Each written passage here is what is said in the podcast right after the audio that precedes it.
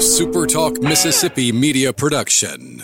Running a business is tough. If you're struggling with HR benefits and payroll, you're not alone. Many businesses just don't have the resources to keep up. That's where MWG Employer Services comes in. We provide a full range of employer services with everything from payroll to benefits to HR services and compliance and can create a custom plan that fits your needs and budget. We're a Mississippi based company that can help you focus on what you do best growing your business. Call MWG Employer Services today at 601 206 7966 or go to MWG Employer Services you're listening to Sports Talk Mississippi on demand, presented by Pearl River Resort. Escape to Choctaw, Mississippi and enjoy world class gaming, the Dancing Rabbit Golf Club, and Geyser Falls Water Park. Escape to Pearl River Resort.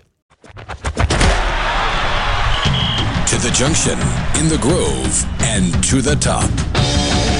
This, this is Sports Talk Mississippi. On your radio and in the game, right here on Super Talk Mississippi.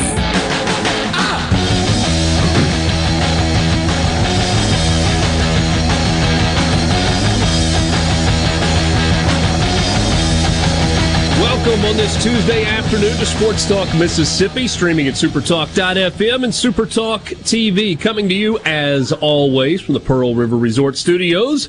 Visit them online at pearlriverresort.com to find out everything that is happening. Great food, live gaming. You've got poker tournaments that are going all on all the time. Golf at the Dancing Rabbit Golf Club. And of course, the amazing sports book at the Golden Moon Casino. All of that at Pearl River Resort. Alongside Michael Borky and Brian Haydad, I'm Richard Cross. Thanks for joining us this afternoon. We'd love for you to uh, join the conversation on the C Spire text line, 601 879 4395. 601 879 4395. Give your business the edge with gigabit fiber internet from C Spire Business, backed by world class IT professionals who live right here in C Spire country. For more information, find them online at uh, cspire.com slash business. Basketball on tap tonight. Ole Miss and Missouri, six o'clock from the Pavilion. Games on the SEC Network. You've also got LSU and Arkansas tonight on ESPN two at six o'clock, and then Kentucky and Vanderbilt on the SEC Network tonight at eight o'clock. So that is coming up.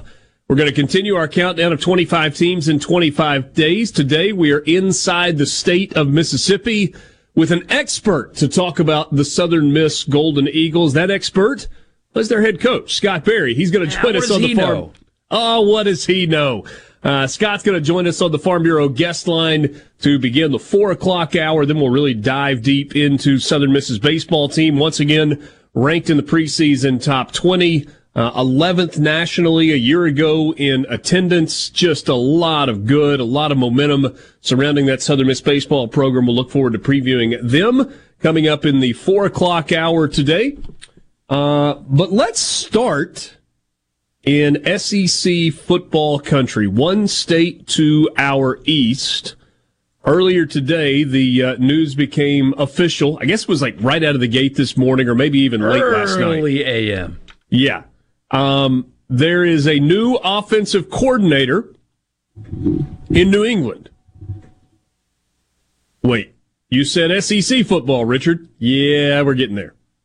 Bill O'Brien, the Alabama offensive coordinator, is making a return to the NFL, headed to the New England Patriots after agreeing to a deal to become their next offensive coordinator. That was originally uh, reported by Adam Schefter and Chris Low at ESPN. Bill O'Brien, for the last two years, has been the offensive coordinator under Nick Saban at Alabama.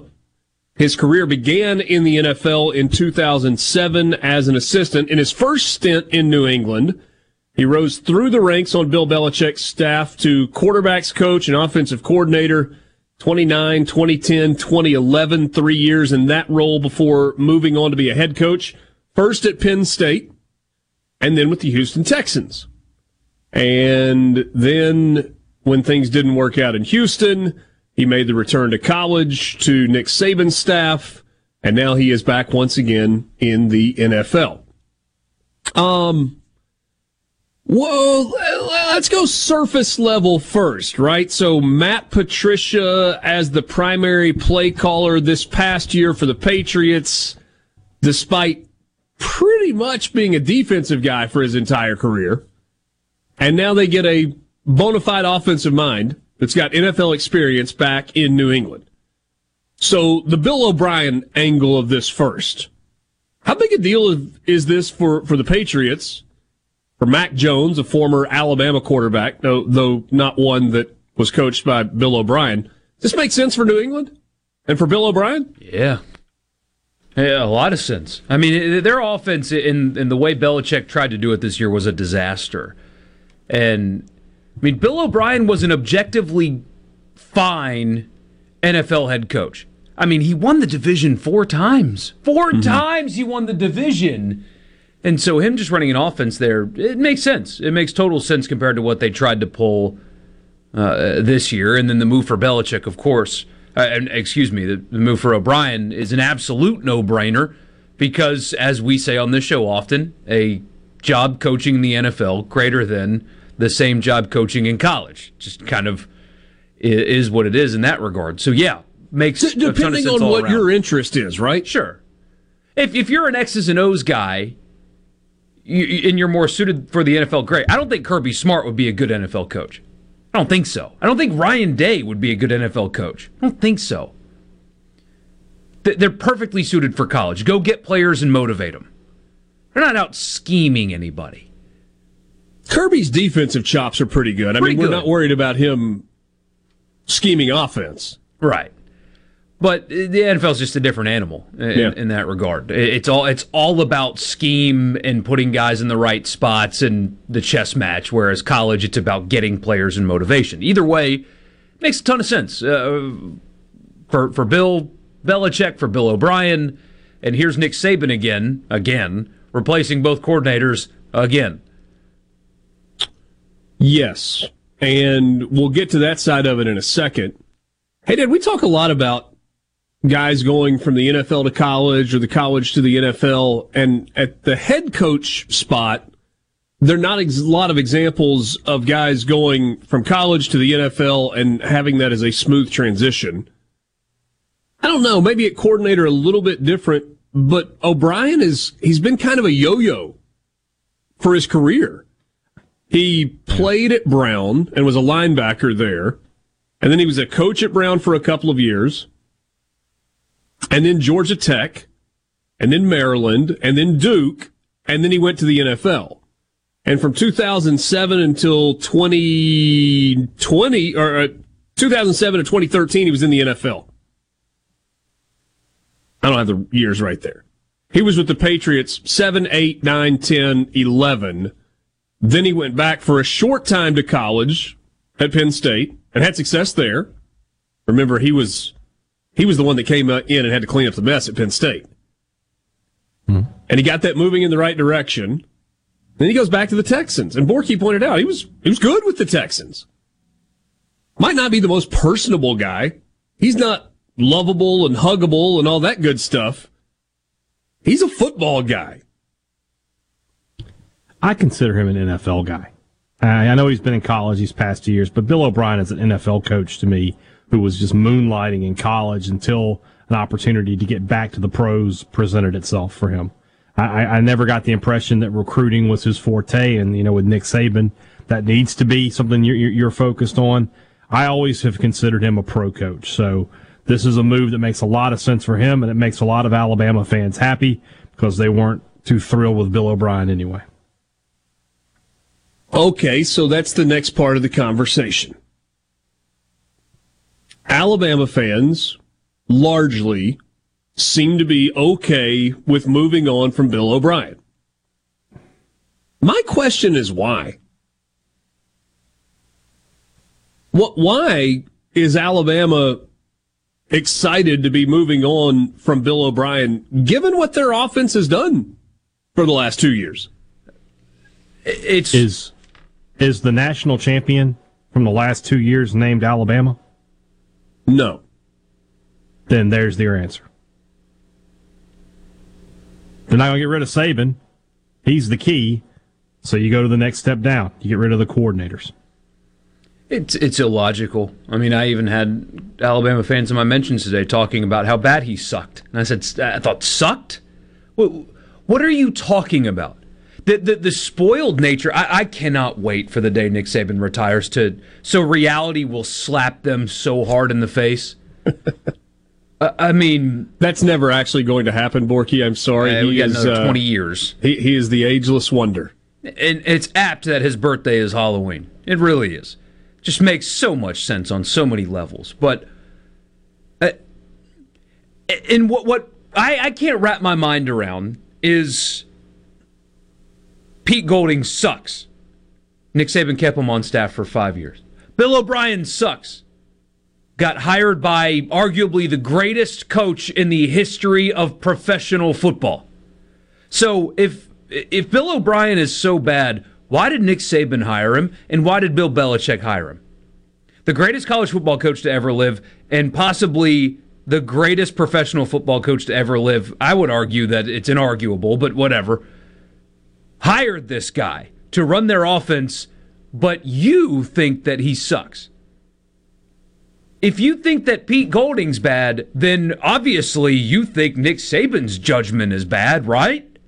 Because he kept him on staff for five years. So then, if they're so terrible, then what were they doing on Nick Saban's staff? But that requires logical thinking and having basic human intellect, neither of which these people appear to possess. So. So, Alabama last year, the, the season we just completed, offensively, they had pretty good numbers. 2021, they had a Heisman Trophy winner at quarterback. Put up pretty good numbers.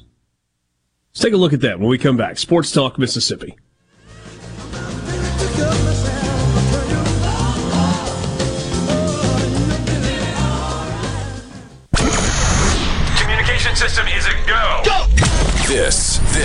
Is Sports Talk Mississippi, right here on Super Talk Mississippi. Exactly. Are you gonna take me home tonight? Oh, down beside that red firelight. Oh, you gonna let it all hang out, fat bottom girls, you make the rockin' world go round. So, Alabama football 2022 offensively 41.1 points per game, 195 and a half yards on the ground per game. 281 and a half yards per game through the air. They averaged 477 yards per game. In terms of points per game, Alabama's 41.08 was second in the SEC. That was five points behind Tennessee and one one hundredth of a point better than Georgia. And then there was a seven point fall off down to LSU. If you're looking at uh, yards per game, Alabama was fourth in the SEC. Tennessee leading the way, then Georgia, then Ole Miss, then Alabama passing yards per game. Well, they were down a little bit there, fourth. And when I say down a little bit, they were down from what they were the year before in Bryce Young's Heisman Trophy winning season, where they threw it for 133 or 330 yards a game. He also had a bum shoulder and missed a game. He did. So Tennessee led the league in passing per game. Mississippi State was second, Georgia third, and then Alabama fourth. Total yards per game? Uh, well, Let's see. What have we got? I'm sorry, that's rushing yards per game. Rushing yards per game, Alabama was seventh. Ole Miss led the league at 256 per game, yet Alabama down at seven at 195 and a half. So the offense was statistically top five in every major category in the SEC this year. We can get into the defensive numbers, but this conversation really isn't about Pete Golding right now. By the way, looking back a year, Alabama was actually better offensively in terms of terms of points per game this season than they were a year ago. By a very small amount, like one and a half points. Their passing yardage was down pretty significantly, about 50 yards a game. but the rushing yardage was up this season from what they did a year ago. And again, health of the quarterback is one, and impact wide receivers is another. So, Haydad said it's as simple as where does the national championship reside? For the last two years, the national championship trophy has made its home in Athens, Georgia. So we were talking about that this morning. And, and Haydad says it's as simple as they didn't win at all for two consecutive years, and therefore they've got to make changes. I might argue that Alabama fans, and maybe this is arguing the same thing, just kind of going at it from a different angle, but you get to the same conclusion. Alabama fans are comparing whoever their current coordinators are to whoever the best coordinators have been under Nick Saban at any point in his career. That's the standard that a coordinator has to meet. So who is that on the defensive side? Well, you've heard who Smart. Alabama fans are clamoring for. They want Jeremy Pruitt back, and they want Jeremy Pruitt back because they can't get Kirby Smart back. Kirby's been the best defensive coordinator and has done the best job of replicating Nick Saban's system, process, overall program. He's done it better than anybody else that's coached under Nick Saban. And he was smart in that he waited for an opportunity to go to a place that had the resources and the talent base and the commitment to replicate what Nick Saban has built at Alabama. Who are they measuring the offensive coordinator against? It might be Lane. Is Lane, Lane who revolutionized the offense? Yeah, it's it, either Lane or Sark. One of one of the two. Or Brian Daboll. Probably, Daboll's one year there, they didn't win the national title. I think so. I don't. I don't think that that's the guy. It's but it's crazy though. They, I mean, they went to the national championship and had a Heisman Trophy winner. It's insane. And in one of their losses, the the one of the losses that kept them out of the playoff, they scored 49 points, and the other they scored 31 well, on the road. I mean, well, that's that's why they want Golding gone too. Yeah, the defense wasn't good enough. You said it before we went to the break, Richard. You said, looking at their numbers, they're pretty good. Pretty good's not good enough for Alabama. They want to be the best.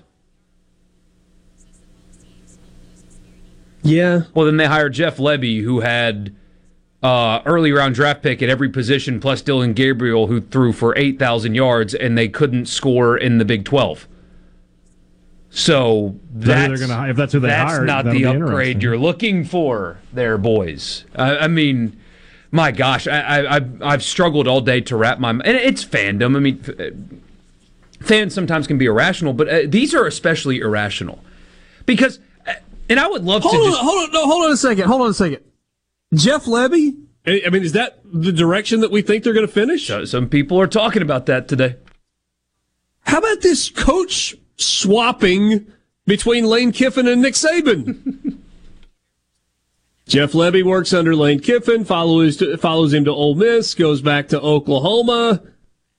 Nick Saban needs a, needs a new offensive coordinator. He go get goes and gets what he thinks is another version of Lane Kiffin. Lane Kiffin needs a defensive coordinator. What does he do? He goes and gets Nick Saban's guy. like, I'm not uh, promoting man. this idea, but maybe Lane Kiffin and Nick, Nick Saban need to be co-head coaches somewhere.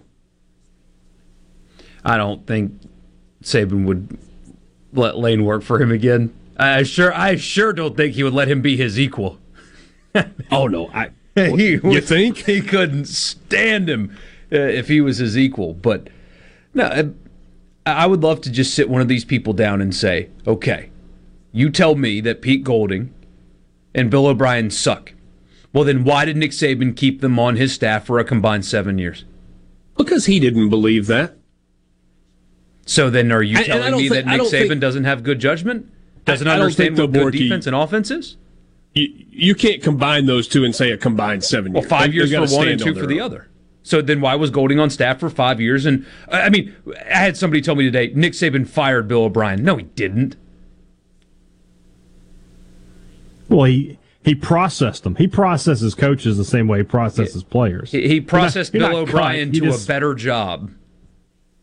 You O'Brien suck, might so be the go ex- get a better job. O'Brien may not be the right example. Golding is the better example. I, I don't I don't think that's entirely right in either scenario. Now, you may say, hey dad, that I'm playing a game of semantics.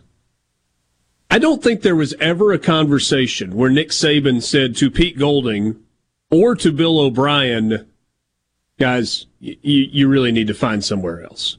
It, it's time. I don't think that ever happened. I think the way it happens is if you're an offensive or defensive coordinator for Nick Saban, there are overtures that come your way every single year. Now, some of them you just dismiss out of hand, right? Like, I'm not leaving for that. Not leaving this for that.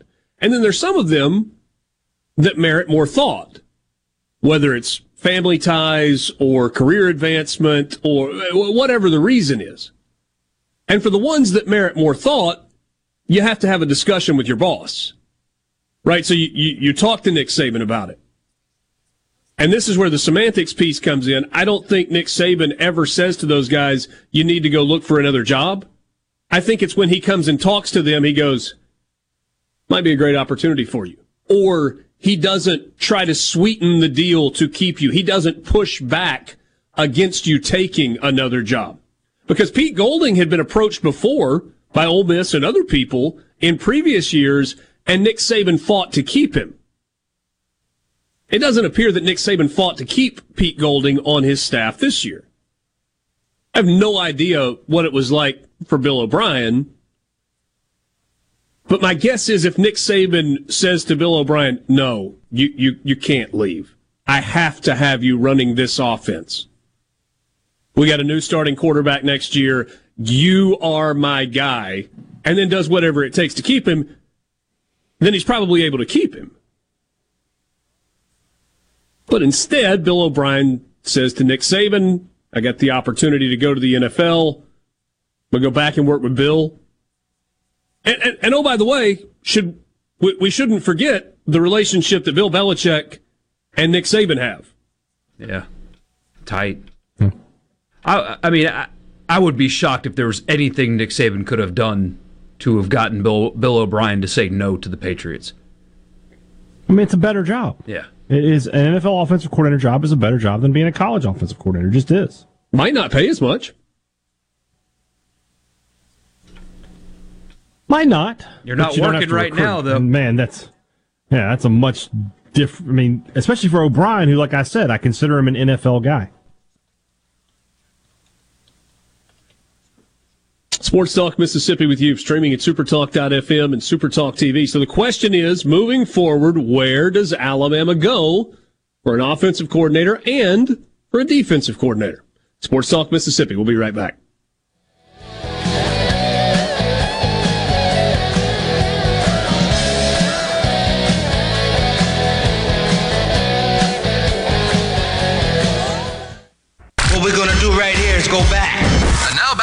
Back to the sports. This is Sports Talk Mississippi So let's get rolling. on Super Talk Mississippi.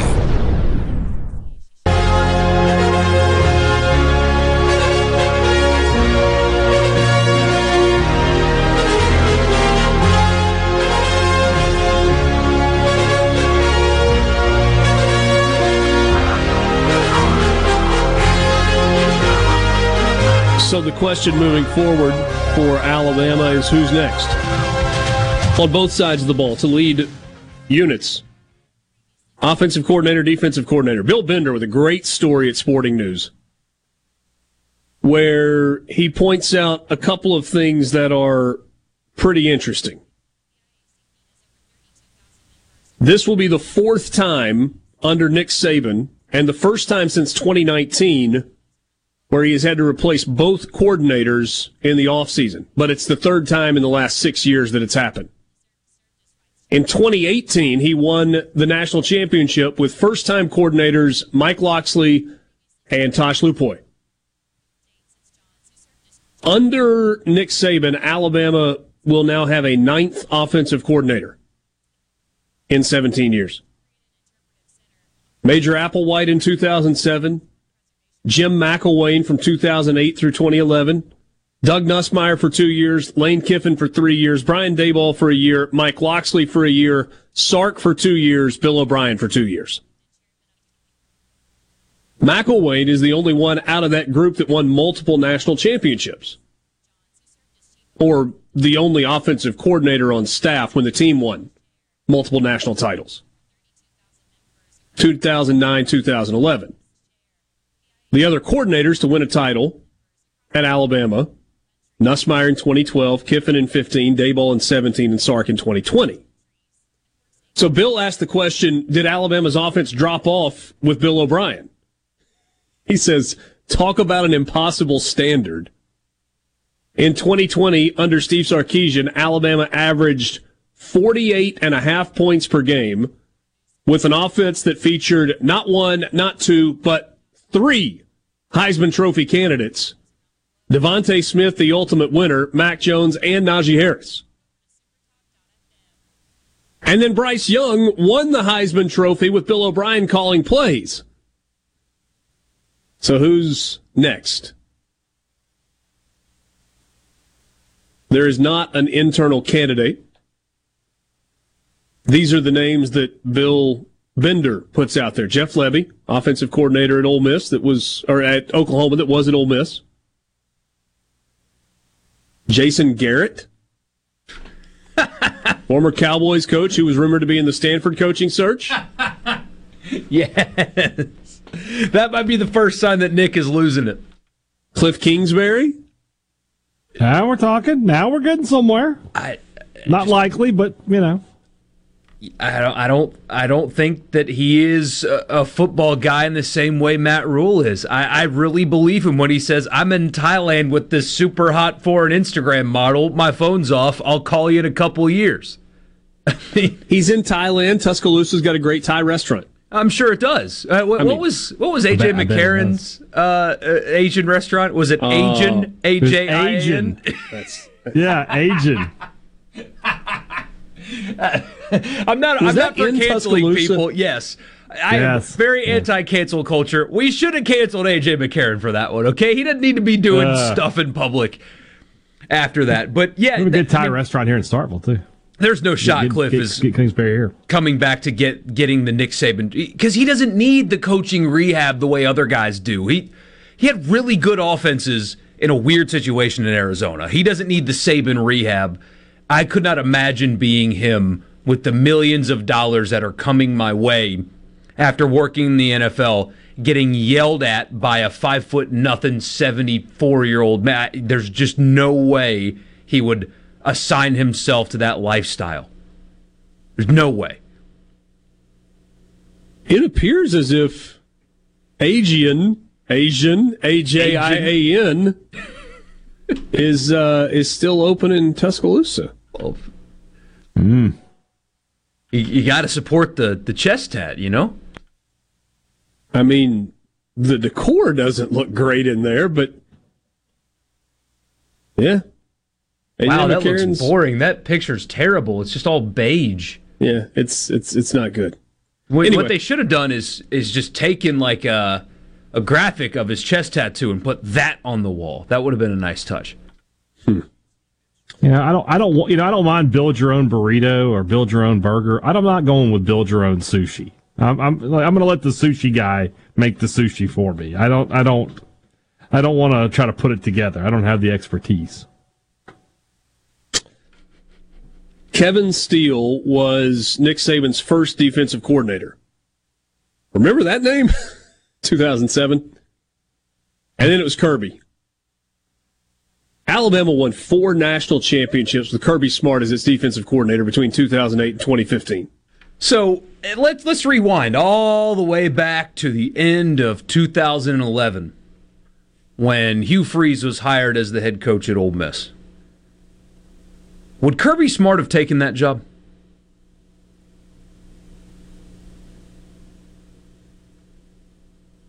I don't know. Because if I remember correctly, there was some kind of communication, whether it was preliminary, whether it was interview, I, I don't know. I mean, that was a long time ago. But could you imagine what today would be like had he taken that? What, what would be what would we be talking about today, and who would we be talking about today had that been Kirby Smart instead of Hugh Freeze? Um, that's a really interesting question. Because he probably would have ended up at Georgia anyway, right? Especially if he had some success at Yeah, Ole I Miss. mean, My it- gosh, they would have. They, they would have, and he would have left. Of course, it's alma mater, better job, all that. But it wouldn't have been a would left. disaster. There, there, there wouldn't have been the scandal. Wouldn't have happened that way. I've, at least you don't think so. So, what would have the program been like when he left? Who would have been his replacement?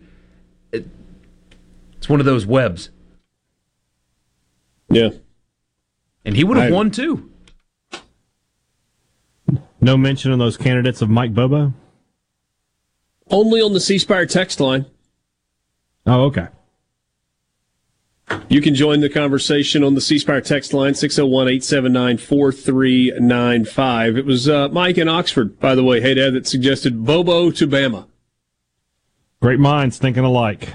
There's some alliteration there, and it's perfect. I mean, he's qualified to wash Nick Saban's car. Hmm. So after Kirby, it was Jeremy Pruitt for two years with a national title. Then Tosh Lupoi and uh, Pete Golding, co-coordinators in 18, and then Golding took over the full-time job through last year.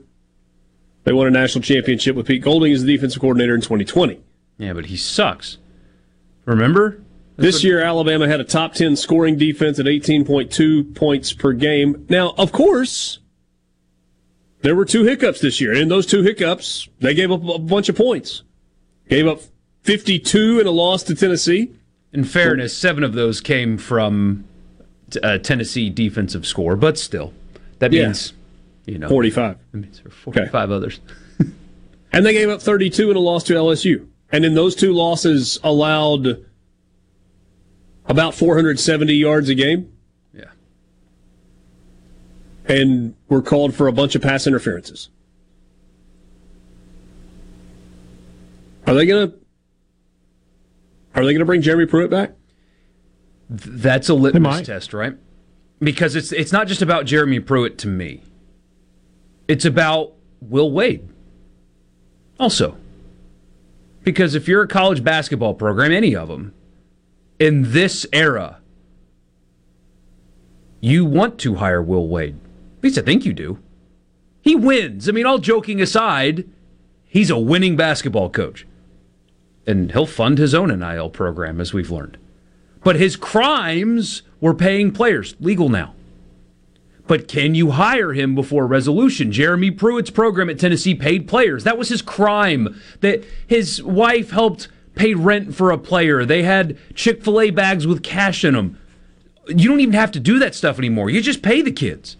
So Jeremy Pruitt's crime was paying players. That's it. So can you hire that person before resolution comes? And if that resolution comes, are you, for lack of a better term, are you are you screwed? Like what what happens there? Because that's all think- they did wrong. Look, I don't think you worry about that if you're Nick Saban. If there's no resolution and you don't think there is going to be before the end of the season, and you believe that Jeremy Pruitt is ready to go as your defensive coordinator, then you hire him. And then if he gets popped with a show cause, you just fire him and hire him another coordinator, which kind of happens just about every year anyway. So what difference does it make? I mean, what's the downside? Seriously, uh, like I- I'm not trying to be obtuse, but what is the downside to hiring Jeremy Pruitt? Oh my gosh, the Jeremy Pruitt's Yeah. NCAA scandal where his program paid players, and by the No, way, the- also the- read the my story about downside- Jaden Rashada. You know, Yeah, The, the downside is that he gets a show cause that pops in September. And you can't get through the season without having to fire him. And you don't have somebody else on staff that you feel good about being your defensive coordinator. do you have to fire him right away? It's just it's a recruiting thing, right? You don't have to terminate your coach if he gets a show cause. He's just he can't recruit, so you just suffer through the season with one less recruiter. You're Alabama. yeah, maybe there's not much downside. Sports Talk Mississippi with you, streaming at supertalk.fm and Supertalk TV. We're back after this. Your hand in finally when I wanna. If it's sports in Mississippi, you'll hear about it here. Here. Sports Talk Mississippi. You like this show, huh? Yeah. Super Talk Mississippi.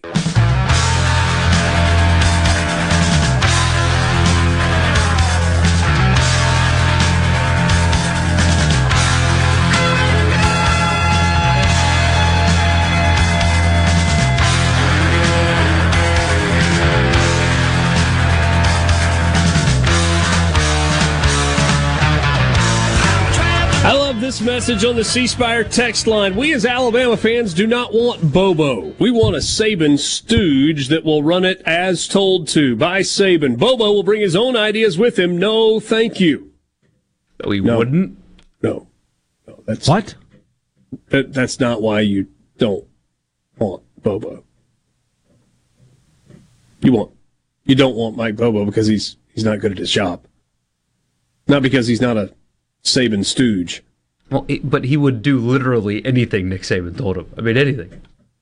Go wash my car, Mike. Yes, sir. Get me coffee. I want a cappuccino this morning, though. Coach, that's a weird order, but yes, sir. Hey, with almond milk, please. Pruitt was just a little ahead of his time. Another message there on the C Spire text line. Well, Jeremy Pruitt's a crazy person, by the way. Di- di- when he was coaching at Tennessee, I don't know how they got on this subject, but he either honestly doesn't know or pretended like he did not know what asparagus was. This is an adult man in his late right. 40s with children, and behind a microphone at a podium, claimed he was unaware of what asparagus was, had no idea what it was when the word was said to him, pretended like yeah, but he also claimed he didn't know it was election day a couple of years ago. I mean, come on.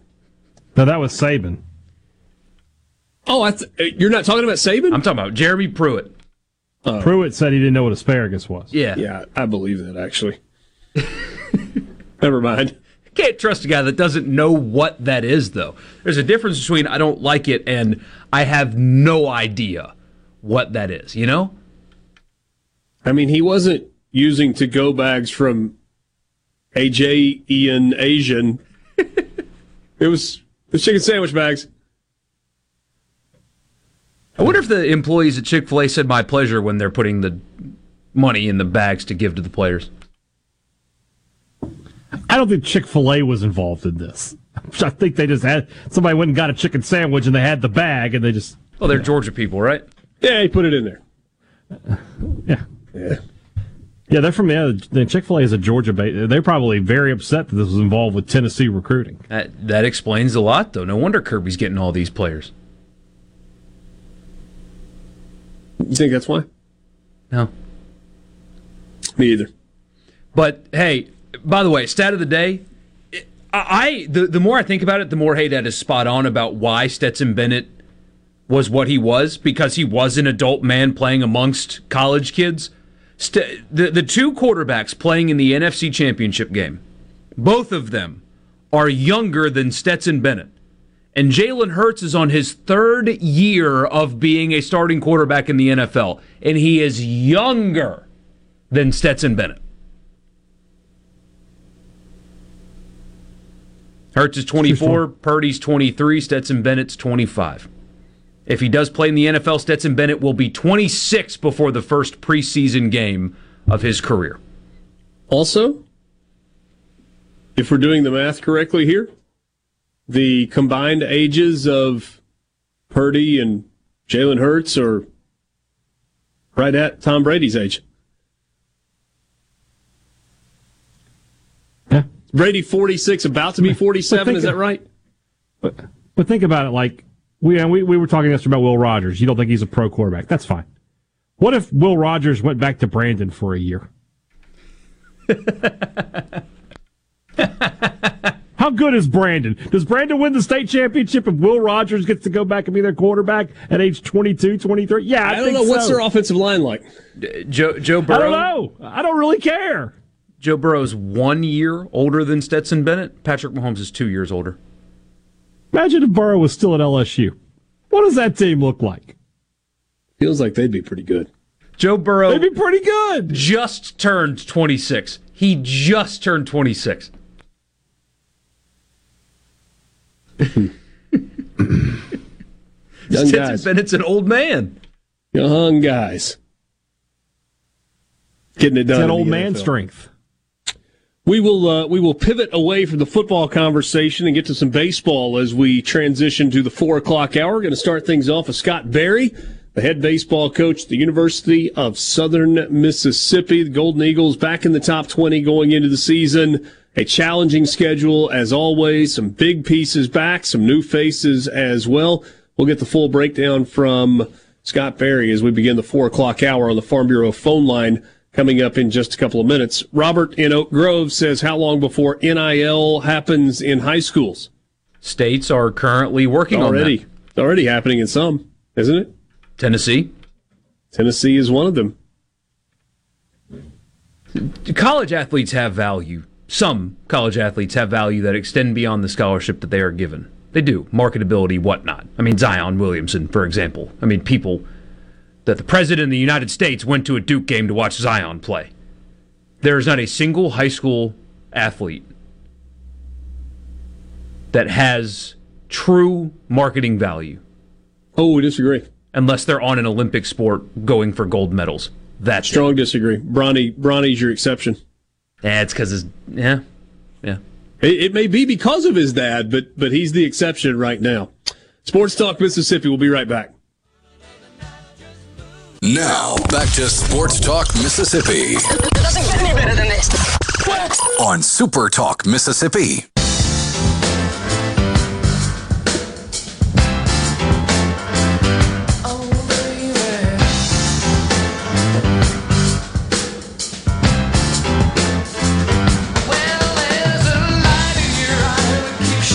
Welcome back, Sports Talk Mississippi with you, 4 o'clock hour. Thanks for being with us in the Pearl River Resort studios, pearlriverresort.com. That's where you can find out everything that is happening at the Golden Moon and Dancing Rabbit and all of the other good stuff they've got going on right now. Time for us to go to the Farm Bureau guest line. Check out favorites.com and go with the home team, at Mississippi Farm Bureau. A familiar voice on your radio back with us as we get closer and closer to the start of the 2023 college baseball season. Scott Berry, head baseball coach at Southern Miss. You've gotten some nice practice days already. The weather's cooperated. Maybe in for a little bit of a cool stretch over the next couple of weeks. But, Coach, uh, we're getting close. It's almost here. tell you, Richard, it didn't take long to get back around here either. It seems like so, uh, but we're excited. You know, there's a lot of energy and and uh, excitement about our program, and I think college baseball as a whole across the country, it just doesn't do anything but continue to get bigger and bigger. So I, I don't want to dwell on this at all, but I am curious about drive going forward based on the way the season ended. So much excitement, the, the super regional come up short there at the very end. Does that fuel your guys into the off season or is it a little bit different because guys kind of scatter all over the place with summer league baseball all over the country? Some guys have to actually take a little bit of time off just to get the rest that they need. Uh, what does the way one season ends mean to the next season? If there's only one program in the country that ends on a winning note, obviously, and and everybody else is trying to try to get that feeling the next year. And certainly, when you have momentum in your program and how how we went so deep last year and into a super regional, uh, I can't help but think that our guys are excited about the opportunity at hand, knowing what they missed on last year and and knowing the work that was put in to get to that feeling that we had and, and that achievement of, of almost being to Omaha uh, in the year prior.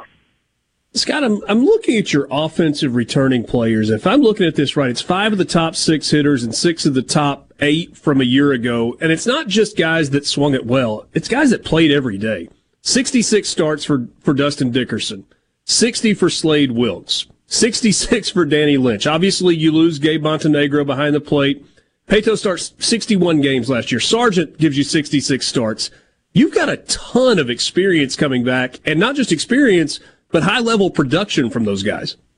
Well, we do, and you know, it's not just from last year; it's from the year before that. Uh, you know, we we ended the season in that regional in Oxford against Ole Miss, so we've got a ton of experience in that position player side of guys who have had that postseason ex- uh, experience, and uh, hopefully that you know moves us into this year, and, and they'll be the leaders of uh, of with these new guys and trying to steer us and, and trying to get in that postseason play again.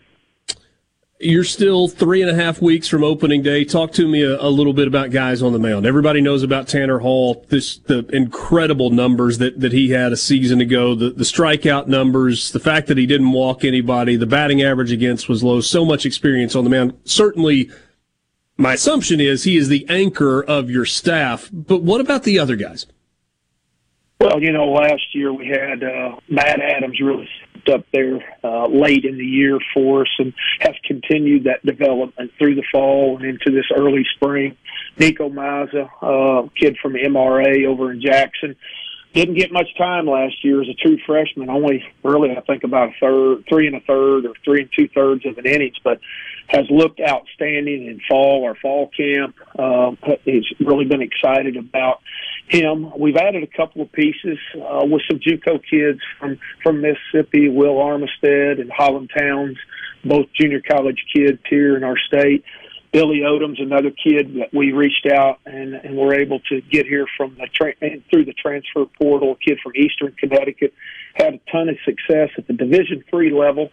Now, obviously, this level of D one is is different. There's going to be an adjustment factor there, but you know he's got the pitchability that that we're looking for, and uh, in replacing um, of some of those guys that we lost last year.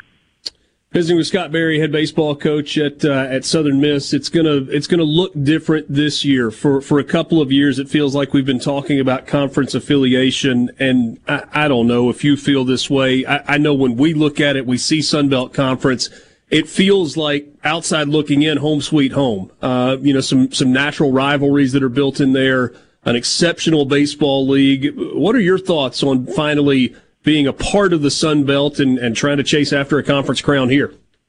Well, it's. I thought it was a great move on our part, Jeremy McClain, uh, getting us into this this Sun Belt. It's going to create, like you said, certain rivalries that are that are close by that our fans can attend and theirs can. Conference USA, you know, it is what it was. I mean, it was Conference United States of America. I mean, you were zigzagging all over the place. just, you know, it just didn't produce the, the the atmospheres that that you would like. But this new conference will, and it's. I think it's going to be a very strong conference, a top five RPI with uh, with ourselves uh, being coming in the mix, as well as Old Dominion and James Madison. We'll see what Marshall has to bring. They're they're committed to building a new twenty-two million dollar stadium there and have some new leadership. So certainly that's going to make uh, our, our conference stronger w- with time, I would think. But true challenge, Sun Belt's always been traditionally a good conference. Uh, but you know, Richard, Conference USA has been a good baseball conference too. You know, I'm not going to take yeah. anything away. It's it's been uh, it's it's it's been really good. It's held its own, but I think that uh, the Sun Belt certainly is going to be much improved and be a very solid conference. And certainly, Conference USA was good to you guys. You, you mentioned Marshall Stadium a second ago. That's a good jumping off point. I was going to ask you. Jeremy McClain is is such a proponent of Southern Miss baseball, college baseball. What's on the drawing board? What, what's next for Pete Taylor Park? Because it, it, it, to me, it feels like there's been kind of incremental improvement, right? I mean, your your attendance was so good You've got the skyboxes, eh, sold out of season tickets this year. The lights have been added. The field's been redone in recent years. The new video board, all of those things. What's next in, in terms of kind of continuing to develop and grow Pete Taylor Park? Well, I think it's going to have to be improve our capacity of um, being able to get more fans in there. Right now, we've we've sold 3,400 season tickets. Uh, you know, last year we set a record of 2,800, so the demand is certainly wow. there uh, for for some type of facility enhancement to get more people in. Yeah, I think what we don't want to do is we don't want to build too big of a stadium where that demand isn't there. And uh, you know, it's a it's a really great atmosphere for college baseball here. We're proud of this this park and what it brings. But you know, I think what you're going to see in in the next two three years is, is certainly some renovations that that that allow us to get more people in. Scott, we talked a little bit a, a, year ago about transfer portal and NIL and what that could mean for Southern Miss. Obviously, you, you lose some pieces because of that, and, and that part of it's disappointing. But do, do you see opportunities there for you as well to be able to uh, continue to build your roster as necessary through the transfer portal and, and maybe have some opportunities for guys to, to benefit individually as well? Well, you know, I think that's certainly insurance for everybody, you know, that you have that's never been a factor in, in recruiting and roster replacement. One thing that we battle in, in college baseball that no other sport is, is that draft and how late it is in the summertime. I mean, you're looking at the third week of July and most schools are starting a month later. So there's not much time to go out and, and find those replacements for, for what you lost. You know, in our in our situation, we lost five guys to the draft last year, all pitchers that could have come back. So, you know, time's pretty short to try to replace that. But the transfer portal does give you an opportunity to do that. I mean, there's certain things about the transfer portal I like. Uh, there's certain things that I don't like, but it is here and it's probably here to stay. So we're all going to have to adjust and, and learn how to use it uh, to benefit us and, and the student athlete as well. You've always talked to me about team chemistry and the importance of guys wanting to be at the ballpark, loving the game, putting the work in. Are you deep enough into getting ready for this season to have a sense of what kind of chemistry you may have with your guys on this team? No, I don't think so. I think that works its way uh, through the process of uh, those that uh, you know, are are not playing, uh, how they handle that. You know, um, are they uh, kind of pouting over there, or are they are they good teammates and, and being ready for the opportunity? We talk a lot about that. You know, we can only put nine guys out there at any given point during that game.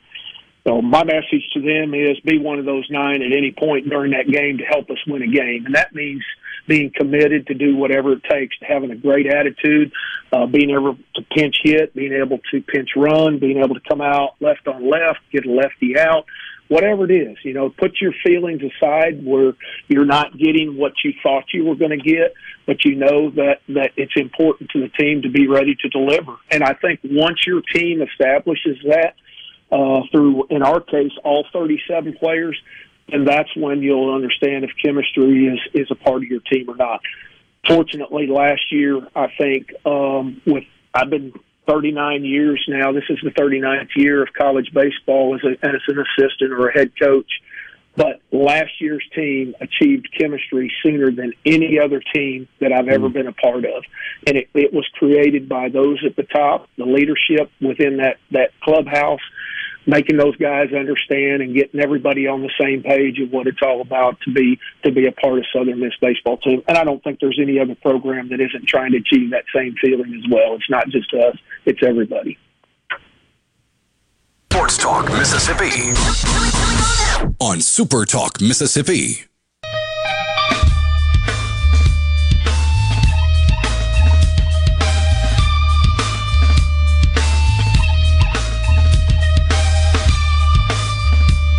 Great conversation as always with Scott Berry. If you were worried he got cut off at the end, it was the very end of the conversation. The timing was absolutely perfect. You didn't miss anything there as we went to commercial break. Scott Berry joining us on the Farm Bureau guest line. Check out favorites.com and go with the home team, Mississippi Farm Bureau. You want to be a part of the conversation? You can join us on the C Spire text line, 601 879 4395.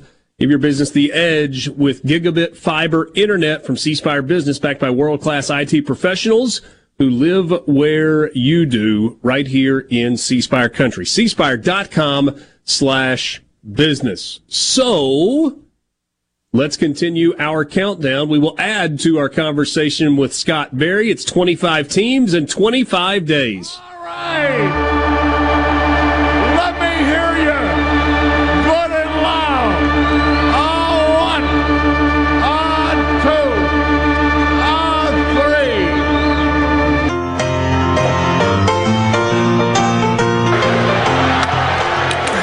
Pushes a bunt to third.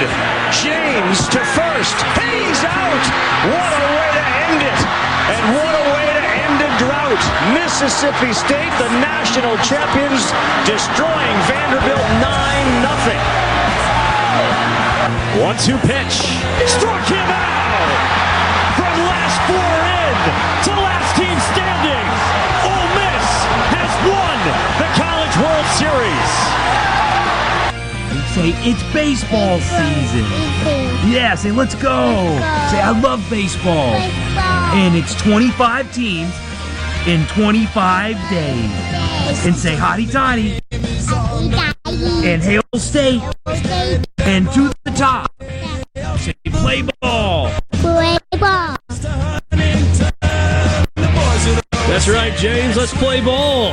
Southern Miss, we mentioned it a second ago. So much returning from that team a year ago. Dustin Dickerson, leading hitter last season with a 320 average and 32 runs batted in. He started all 66 games.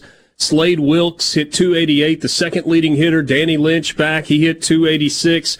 Carson Paetow, freshman that was so good a year ago, hit 271. Christopher Sargent is uh, eligible for AARP after this season. He hit 269 last year. You got Reese Ewing back. Rodrigo Montenegro is back. So many familiar names in the everyday lineup for Southern Miss. And that's got to feel like a good starting point, guys, for, for Scott Berry.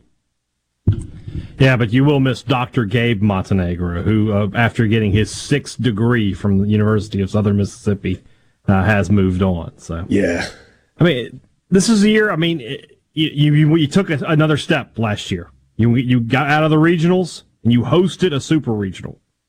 There's only one. There's there's only two steps left. One is to get to Omaha, get back to Omaha if you're Southern Miss, and they got a lot of great pieces to do that. I think playing in the Sun Belt, you know, they were a host last year, but playing in the Sun Belt, if they can have similar success, you could be looking at being a top eight seed if you have the same kind of record you had a year ago, because you're just going to have a, a, higher RPI. So this is this is a this is a big year for Southern Miss. They need to capitalize on it, and I think they got the pieces to do it. I'm going to read Tanner Hall's stat line because it, it's been a while. Right? It's been a few months, and it's just staggering when you look at the numbers. He was 9 and 3 in 17 starts and 19 total appearances.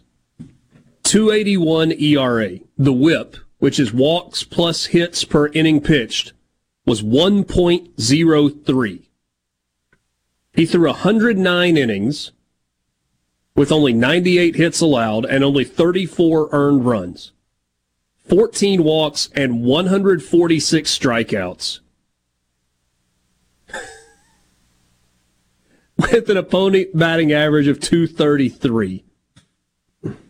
Staggeringly good numbers. feel like you can win some games when, when you do that. No question. Now, flip side of that is huge loss in Hurston Waldrop moving on. Hurston Waldrop's going to be part of the rotation at the University of Florida this year. And he was really, really good last year for Southern Miss. He was another guy with just incredible strikeout to walk numbers 140 strikeouts, 33 walks. It's just outstanding. And you heard Scott Berry mention they lost five guys to, to the draft. And so, in a lot of ways, kind of retooling that pitching staff he mentioned a couple of names, and, and I don't think this was necessarily giving us a weekend rotation. We know Tanner Hall is going to go in game one, but he mentioned Matt Adams, who only pitched in nine games, but kind of came on strong at the end of the year, and Nico Mazza. I think, gotta look, yeah, he pitched in the uh, in the Super Regional, pitched well in the Super Regional against Ole Miss. Was a freshman last year from uh, from MRA right there in Madison. So some guys, but there are also going to be some new names and some new faces on the mound. New league. They open with a series at home against Liberty on February 17th. And they've got UNO at home, then three games at home against Illinois. So seven straight home games before playing Mississippi State in Pearl. Then a three game series with Dallas Baptist. So that's nine of their first. No, I didn't even do that math right. That's 10 of the first 11 games at home. So a chance to get out of the gate strong. Then they play Ole Miss in a midweek game at Oxford. It's the first Tuesday in March. and then they host Valpo before they jump into league play. And the league schedule for Southern Miss is at Texas State, Georgia Southern at home. Georgia Southern really good last year. That'll be a huge series in the uh, next to last weekend of March. They go to Troy, they go to Old Dominion, they host James Madison, go to Coastal Carolina. They get Arkansas State at home, South Alabama at home, then at ULM, and they finish it up with Louisiana. Final weekend of the regular season. The great slate. Oh wow. Yeah, what a way to finish it, right?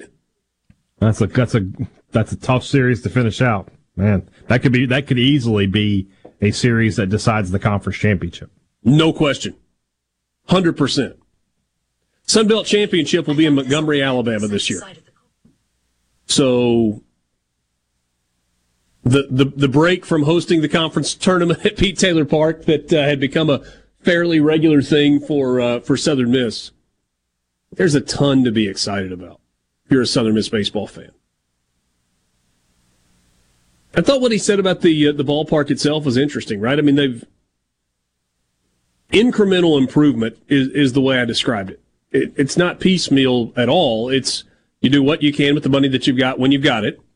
They did the stadium expansion with the skyboxes and the press box several years ago. They did the new playing surface a few years ago with the, the artificial surface. There's new video board. They've got the LED lights.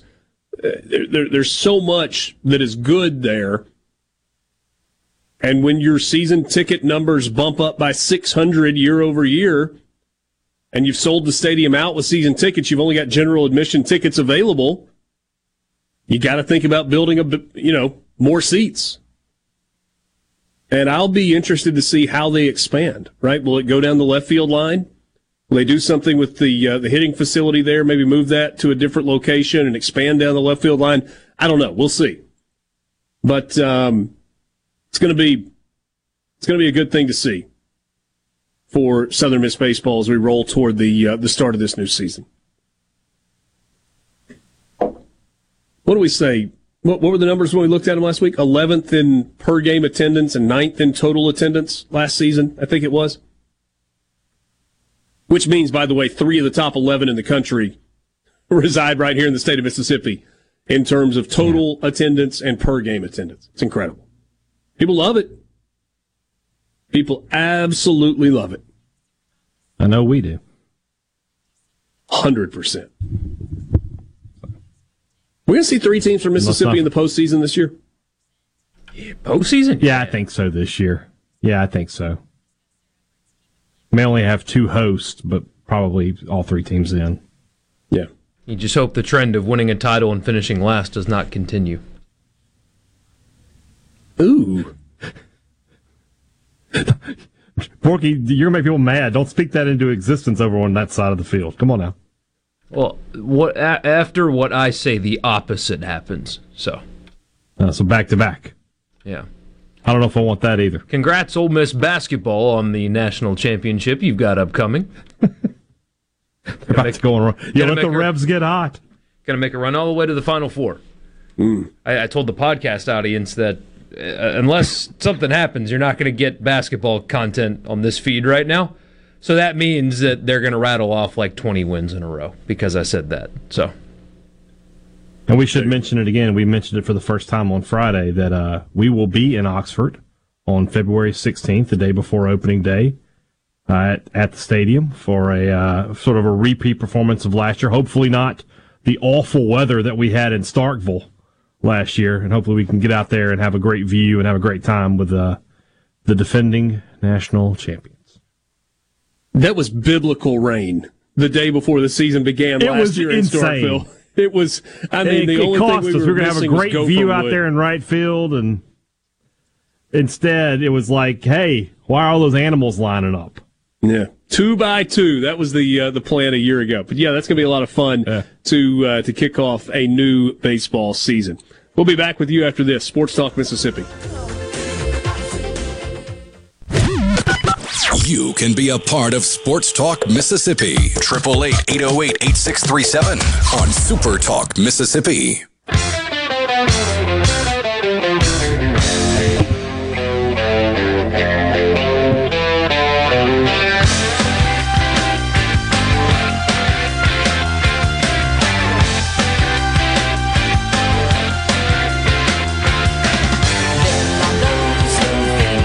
Back with you on Sports Talk Mississippi, streaming at supertalk.fm and Supertalk TV, coming to you from the Pearl River Resort Studios. Uh, over the course of the last few days, several of you have texted in and asked questions about the uh, Jerrell Powe story. And I don't even know that it's really fair to classify it as the Jerrell Powe story, other than the fact that he is the most prominent and recognizable name in that story. There is uh, there's new reporting on that. Uh, a bunch of different media outlets have carried a story. I was reading it at uh, I guess WJTV.com earlier today. You can you can Google Jerrell Powe kidnapping and find the story and kind of read it uh, in a bunch of different places if you want to do that. Guys, this is a wild story with twists and turns and absolutely more detail to come. Apparently, the central character in the story is a 28 year old former Air Force uh, member of the Air Force named Bryce Mathis, who reporting tells you is a serial entrepreneur, but there is plenty of evidence to suggest that more like it, he is a serial swindler. And the crux of the story is that this guy, Bryce Mathis, duped a bunch of people into giving him investment money for a medical marijuana growing operation that didn't exist. And he tried to kind of keep the investors apart from each other and tell bad things about the others so they wouldn't talk to each other. And they finally got their heads together and got this guy on a conference call. And he agreed to meet them at a bank in Ridgeland and pay them the money that they were owed, which is somewhere in the $300,000 range that they had invested into his scheme. And when they got there, the bank was closed, which interestingly, if you read the story, is that, that that's been a common theme with other investors and other schemes that he has had along the way. When it came time to pay up, I'll meet you at the bank or the bank is closed or, you know, my debit card isn't working or Venmo's down or whatever. There was always an excuse when it came time to pay up or return money. And they agreed to spend the night at a hotel and go to the bank the next morning. And when they went to the bank the next morning, this guy, Bryce Mathis, claimed that he was being kidnapped and held against his will and they had threatened to kill him and all of these things. And the police were called. And based on the way the story is written,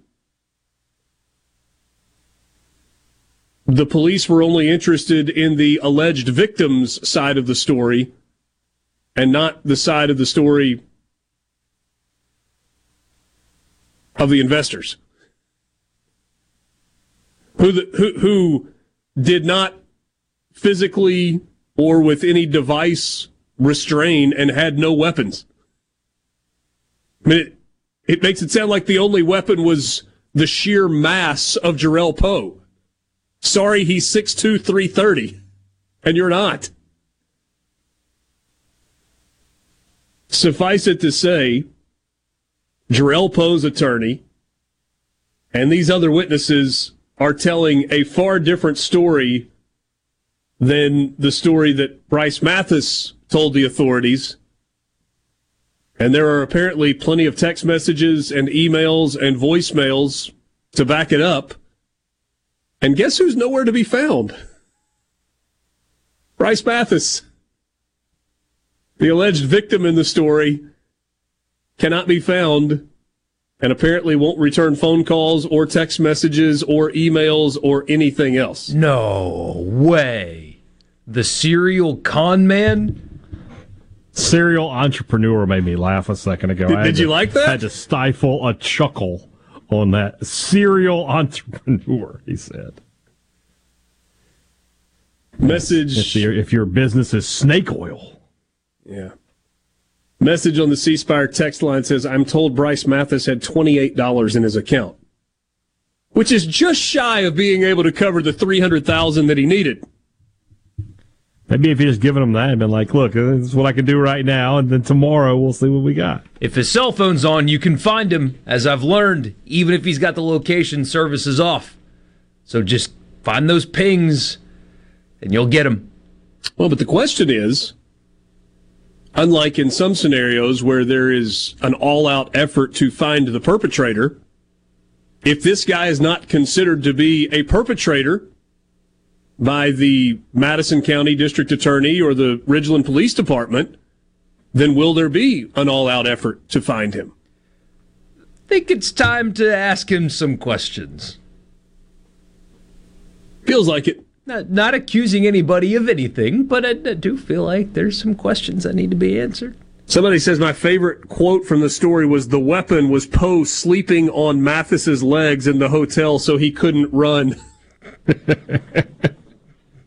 Uh, so now we know if I ever need to like, you know, keep Richard from going somewhere, I'm just going to sleep on top of his legs. You're going nowhere, Richard.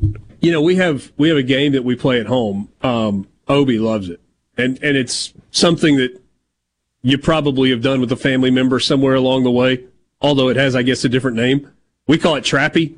He's like, "Hey, Daddy, let's play Trappy," and it's like, you know, you jump on the bed and like I just pin him in some, you know, pretzel, and then he tries to like wiggle his way out. It's called the feats of strength. You do it every Festivus. Okay, well, whatever it is that we're calling that, I don't want to play Trappy with Jerrell Powe. No, you're going to lose. You're going to lose bad. Yes. You might pass out. I'm just picturing Powe like, I'm going to sleep here. You ain't going nowhere because I'm going to sleep on your legs. Like, how quickly did the guy's legs fall asleep? He probably couldn't walk for 24 hours after that. Mm. Well, he was able to walk into the bank the next morning, Eh? allegedly. Somebody said, "What recourse do you have for making a dumb investment?" I get Borky. I guess that was you that responded fraud. Fraud. Yeah. If somebody There's a swindles difference between you, a dumb investment where you, you, you make a, a an unwise investment in a real company versus a comp you've been given information of a company that does not in fact exist. Yeah. yeah, it's like the people that bought the crypto punks. Like that was just a dumb investment. You knew what you were paying for. You were, The, the, yeah, the product actually existed. yeah, it was And- it was a real thing. It was a stupid thing, but it was a real thing. The people who bought the official Sports Talk Mississippi NFTs. Yeah. No, you won't get your money back. No, uh, we're keeping that money. This may take a long time to unsort, or to sort. it feels I like guess it you will. don't unsort it; you sort it. Yeah, it feels like that's going to be the case. It's Just- hard. Just, just getting the guy into a courtroom is going to take some time, I think. Yeah, you got to track. You got to track the guy find him. down. Yeah, I mean, I'm I'm no attorney, but I feel like you can't try a kidnapping case if the person that was kidnapped ran. You know, it's he and his twenty eight dollars are trying to find a, a piece of plywood to take down to the Caymans. yeah. Can you get to Mexico with 28 bucks? So, so go figure. The guy on the C Spire text line that was making Jerrell Powe reading jokes yesterday wants to push back on us about whether or not there was actually fraud here. He says, "Sounds like if there was a clear case of fraud, the police would be involved in finding him by now. Investing in an idiot isn't necessarily fraud. No, but an investment under fraud, uh, false pretenses is." Misallocation of investment resources is. I I do feel like if you're going to insult somebody's intel- somebody's intelligence, you should also, you know, have your ducks in a row in terms of, you know, just basic understanding of things that you're making fun of him for. I don't know. I mean, just, Look, this is neither here nor there in this story. I do not know Jerrell Powe well, but I've met him a bunch of times, and he is quite literally one of the nicest people I've ever met in my life. He, he, and that, that doesn't make him guilty or not guilty. It doesn't make him a good person or not a good person. It doesn't mean that he is capable or not capable of anything. It simply means that he is a nice person or extremely personable. Maybe that's the better way to describe it. Oh, here we go. So are you accusing the police of not doing their jobs? No. not sure- to this point, but it does feel like it's an unfinished job at this point. Which is totally fun. Yeah. Just get it right, and, and it'll be fine. Whatever the right answer is, but I, I, mean, I haven't been arrested myself, but my understanding of legal proceedings is the people that investigate stuff like this take time because they want to make sure they get it right. Yeah. So they're probably just taking their time. You know, I am telling you that this individual, James Mathis, has a pattern of behavior over an extended period of time and has previously been charged with wire fraud. That yet it feels like there's still some more work to be done in terms of the investigation. We'll be back. Sports Talk Mississippi. Sports Talk Mississippi, covering your Mississippi team with live reports from games and practices, plus exclusive interviews. Weekday afternoon starting at 3 on supertalk.fm, the Supertalk Mississippi app, and always live on your local Supertalk Mississippi radio station.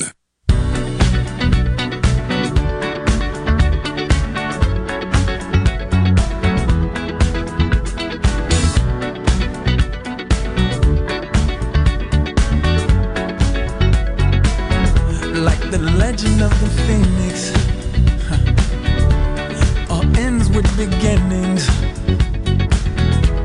what keeps the planet spinning You can subscribe to Supertalk Mississippi News' This Week in Mississippi newsletter, and you'll get the news stories you need to know from the most powerful name in Mississippi news delivered to your email inbox. To sign up for free, go to supertalk.fm slash newsletter. That's supertalk.fm slash newsletter. Richard Cross, Michael Borky, and Brian Haydad. Glad to be with you this afternoon. You want to be a part of the conversation, you can join us on the C Spire text line at 601 879 4395. Um, how about to wrap up this four o'clock hour, we go with one of Michael Borky's favorites fair or foul? From the official Dallas Cowboys Twitter feed at Dallas Cowboys, this tweet with a link to a story at uh, DallasCowboys.com. Dak Prescott gave away the ball twice in the narrow loss to the 49ers in a matchup the Cowboys had a chance to win if they didn't again generate self-inflicted wounds.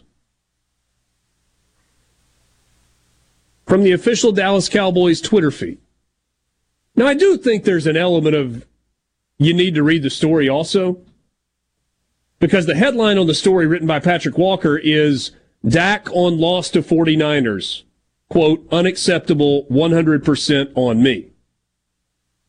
So it's a story built around his quotes post game, taking blame for the loss. But it's not really what we're used to seeing on an uh, t- official Twitter account. I don't think that at Hail State you would see a headline like that about a Mississippi State player. I don't think at at, at Ole Miss I'm just Rebels picturing- or say, go I'm ahead. just picturing, you know, well, I'm just picturing, you know, Joel Coleman, uh, my, my former podcast host, writes those those articles. Now, I'm just picturing Joel just being like, "Will Rogers sucked today, and that's why State lost." Here's your story. Like, I, I would laugh really hard if that happened. I'll be honest with you. Difference is though, Dak Prescott's contract is more valuable than Mississippi State's athletic budget. No doubt. Literally. No doubt. No doubt. Yeah, No doubt. yeah. I mean, see, seeing a tweet at Ole Miss Sports that says bonehead decision to go for it four times on fourth down backfires as Lane Kiffin leads Rebels to loss. Maybe we're on to something. You, you know, and Maybe then there's a story. truth in advertising. E- even if there is a story where Lane Kiffin takes the blame for the loss because of decisions made on fourth. Again, this is hypothetical. Talking about the Dallas Cowboys. Uh, is it simply the difference in professional sports and college sports, or No, is this foul? this is foul. You- You're the you're the, the, the you're the propaganda wing for your franchise. You're supposed to, you know, make it make it feel good, make it feel right. That's not that is not the way that should have gone. Uh, that's surprising that it happened like that. It's true. You don't do. But funny. You, you shouldn't do stuff like that from from the official team account. But man, I, I saw a lot of people, and, and, you know how social media is. Everybody's fake outraged while they sit on their couch in silence and type. Like they're super mad, but they're really not. They just think that it, you know, makes them feel virtuous if they're mad. I mean, look, look at the replies and the quotes to some of that. Some people are laughing. Others are like, "This is terrible public relations. How dare you?" It's like he said it. People do it about coaches as well. Er, during football season, when the coach says, I made a mistake, and then we or people in our position say, they made a mistake there. Why would you say that? Well, because your coach did. Coach called it unacceptable. Why? So, so if he says it, if Dak Prescott says, I'm why we lost, why is it a problem when the Cowboys say he's why they lost? Because those are his words. And you're paying him 160 million dollars to not throw two interceptions in a playoff game. So when he says it, it's not outrageous or terrible or how dare you when you parrot his words. So you shouldn't do that. But the people that were so mad for the $160 million quarterback cracked me up. It's like he doesn't need you to defend him. He's fine. Hmm. He's he's fine. He's cashing checks. He's probably on vacation with his Instagram model girlfriend right now, somewhere in the Caribbean, just enjoying life. And You're big on this Instagram girlfriend model well, thing, aren't because you? Because Cliff Kingsbury's girlfriend is a, a very popular Instagram model, you, and I believe Dak you, uh, Prescott's uh, is also. Have you seen some of the girls on Instagram? You, sh- you should be big on those girls. They are they they are worthy of our attention. But he's fine. I mean, you, you, don't have to come to the come to the defense of the 160 million dollar quarterback. He, he's okay. He's he's tough. Those were his words. But no, as the propaganda Jay, arm of the team, you shouldn't do that. Jason says, I don't want get why state fans are whining about that. They're echoing Dak himself, and it's 100% fact. Toughen up, Buttercup. Who are who are the state fans? It's Cowboy you, fans that are you, whining. I'm not whining. I thought wrong. it was funny. It is wrong. But it's wrong for anybody. Two things can be true at once. Sports yeah. Talk Mississippi. Five o'clock hour college football fix next.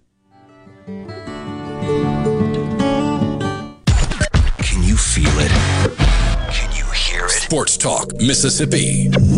Yeah! On Super Talk Mississippi.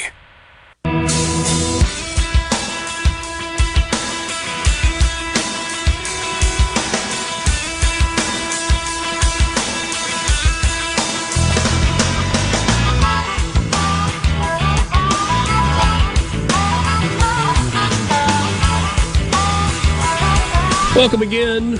Sports Talk Mississippi, streaming at supertalk.fm and Supertalk TV. Thanks for being with us on this Tuesday afternoon, the 24th of January. Richard Cross, Brian Haydad, Michael Borky coming to you from the Pearl River Resort Studios. We always talk about the sports book and we always talk about Dancing Rabbit. How about food? We sure do like to talk about food. And man, have they got you covered on the food at Pearl River Resort. Whether you are looking for fine dining or the most casual, with pretty much everything in between, got you all set. So the, the, the most casual would be the uh, the food that we get sometimes at the sports book, and sandwiches, chicken tenders, fries, sliders, the whole deal. It's all good. The fine dining good. piece of it would be Phillip M's. I mean, as good a steak as you'll find anywhere. And then you want in the middle, Mama and M. Fresh Gulf seafood like redfish and oysters, as well as fried chicken, dumplings, meatloaf, burgers, thick cut bologna sandwiches. They've got it all at Mama and M inside the Golden Moon Casino at Pearl River Resort. For more information, visit them online at pearlriverresort.com. Or you look like you had something to say. I was talking food and you started kind of head on a no. swivel. Okay. Making sure. Ready to talk about coaches and cash. Well, we can do that, and you can uh, talk with us as well on the C Spire text line at 601 879 4395. To find the latest deals that C Spire has going for you, especially if you are looking to add a line or add new service, go to cspire.com and find all of their deals right there online available to you again at cspire.com. Time right now for the college football fix.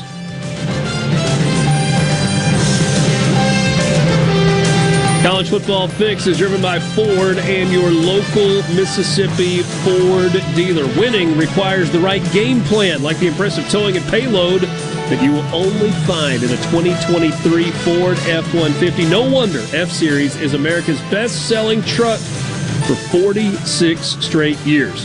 The 2023 Ford F 150 greatness starts here. So, a, uh, a, a good day for the Heupel children. Not that they were necessarily worried about how one day they were going to be able to pay for college, but for mom and dad, college tuition got a little bit easier, even if dad's not still employed by a university when college time comes around. A hefty raise for Josh Heupel. You're happy for him, Borky? Oh, totally. I did love the take that, oh, this is really going to help with Tennessee recruiting. It's like, what? No, it's not. No, it, it'll Doesn't change, change a thing. Nothing. But good for him. I, I did not know that. Um, never mind. I was going to make a joke, but I'll refrain. Oh, yeah? Yeah. Josh Heupel lands an No, extension. no need to sour relationships. I know it's a touchy subject. and the raise takes him to uh, $9 million a year.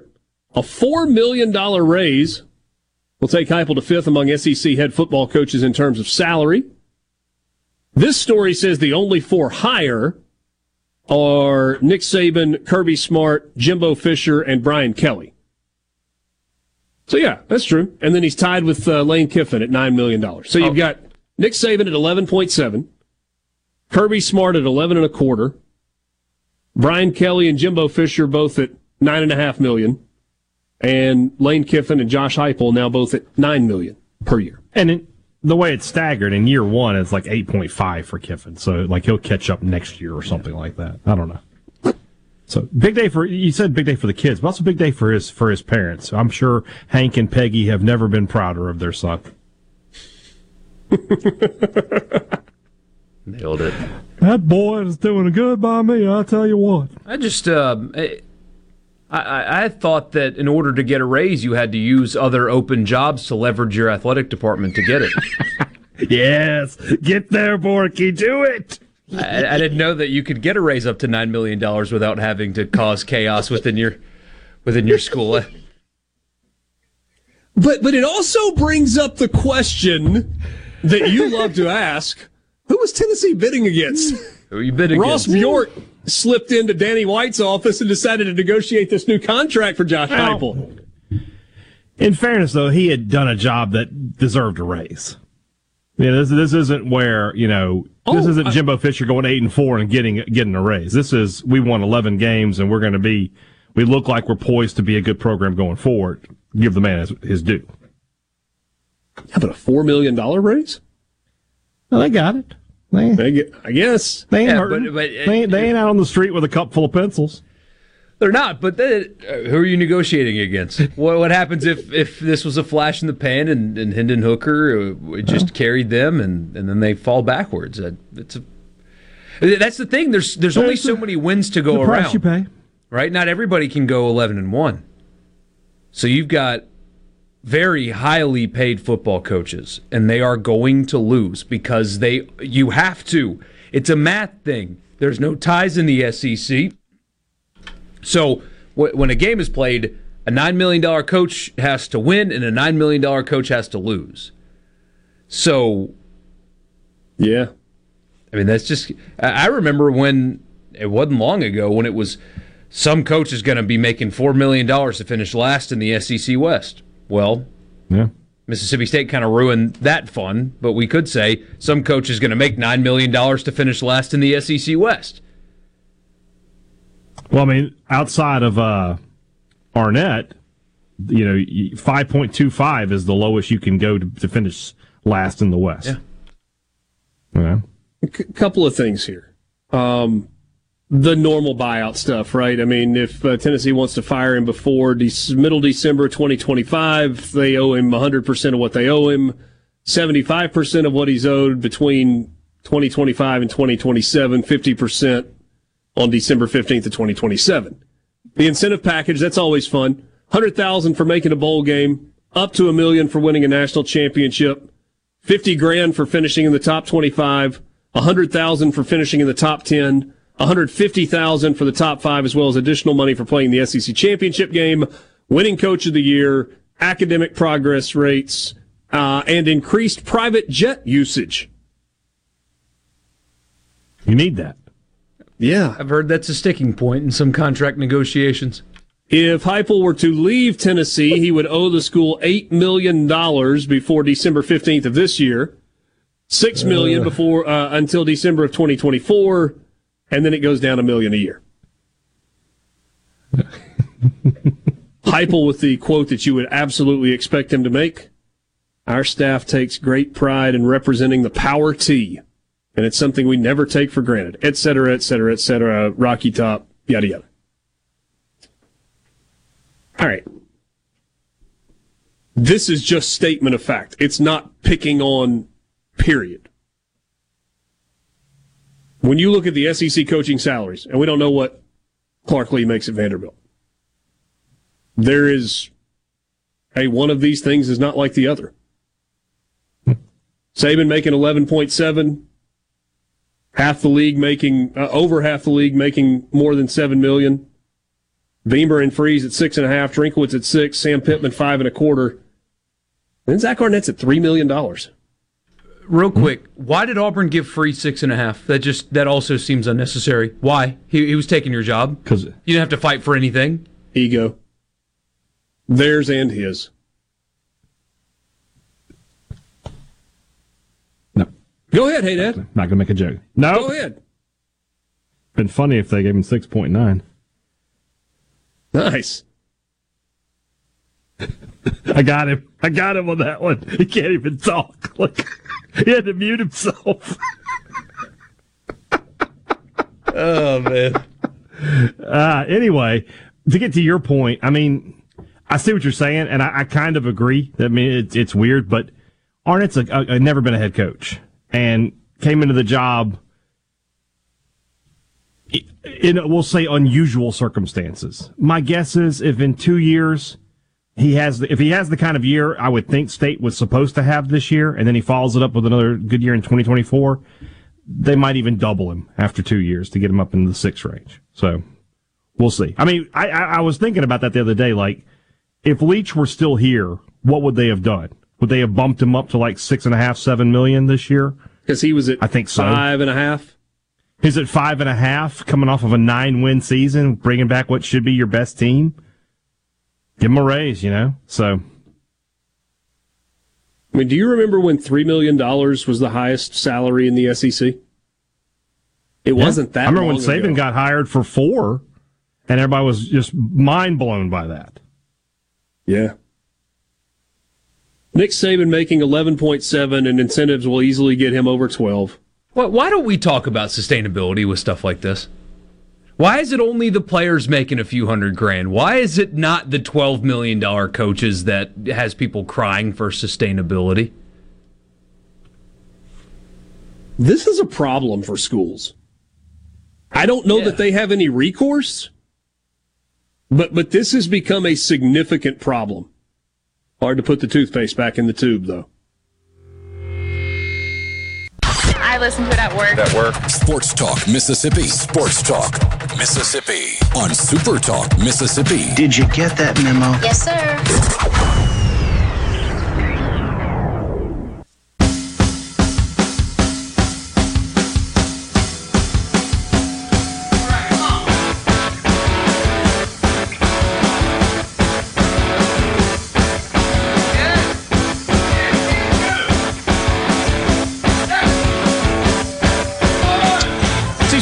text line 601 879 4395 if you want to be a part of the conversation. Here is your chance. wayne and Brandon, how much of a student's tuition goes to athletic budgets?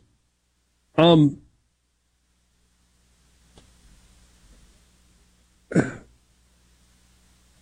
tuition, I, am trying to like not put a quali- qualifier on this.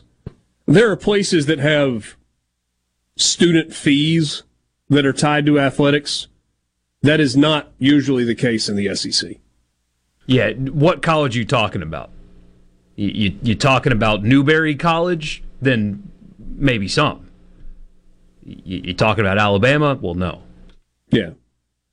I don't think there are any student fees that help supplement athletics at Ole Miss or at Mississippi State.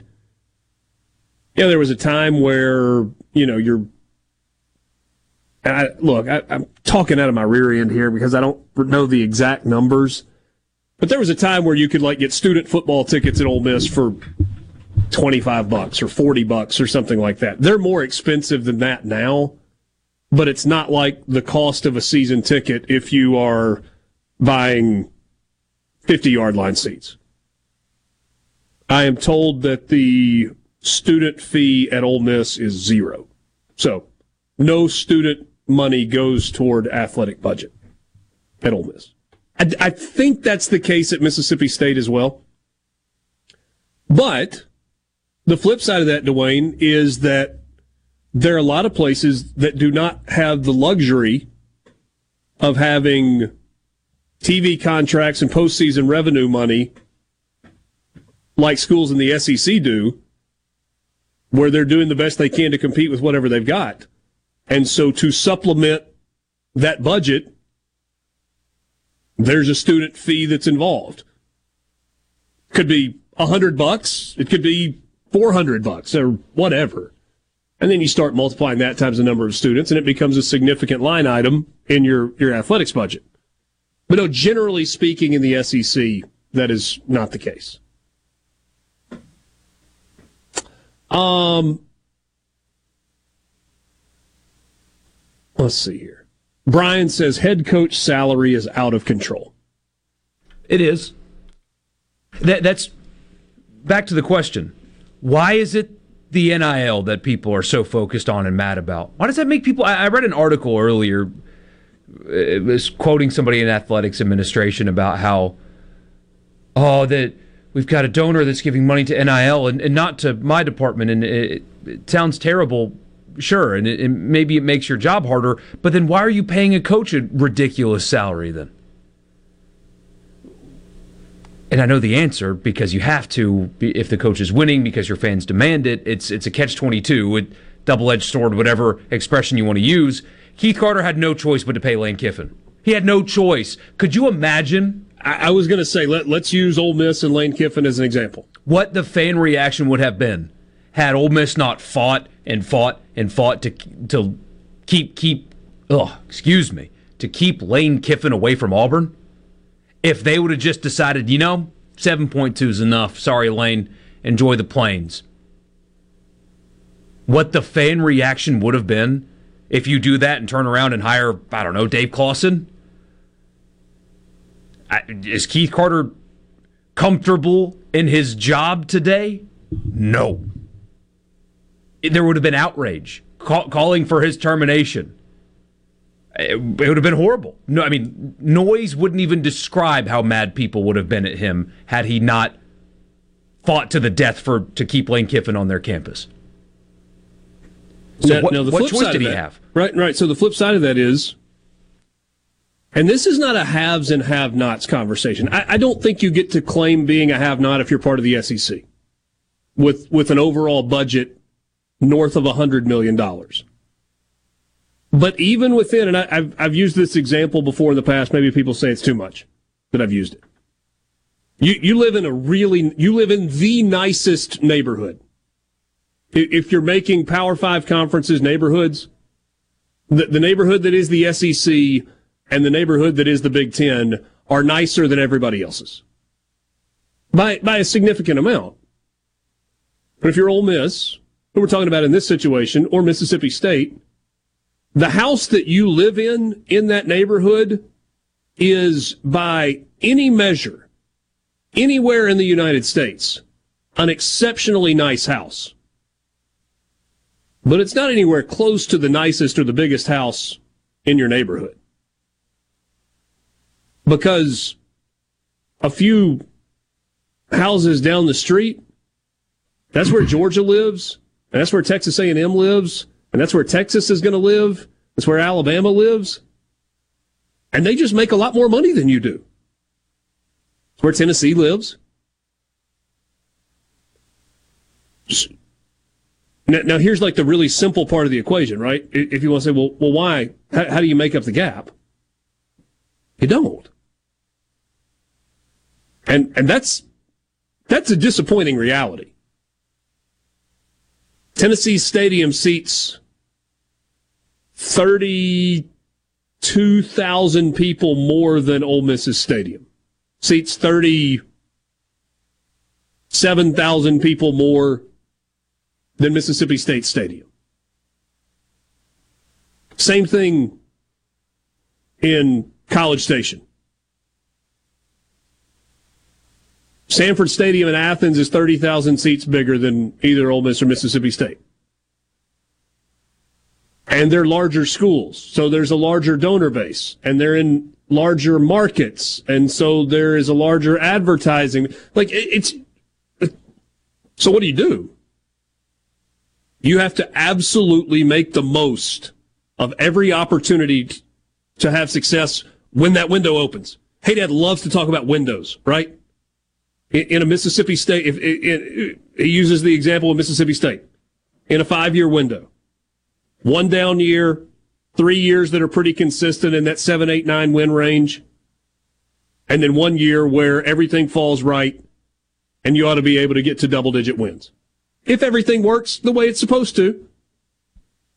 When you get to that mm-hmm. window where you can get to double digit wins and your tickets are at a premium and your stadium's full and people want to advertise and they want to be a part of it and all those things, you have to take advantage. You can't miss that opportunity.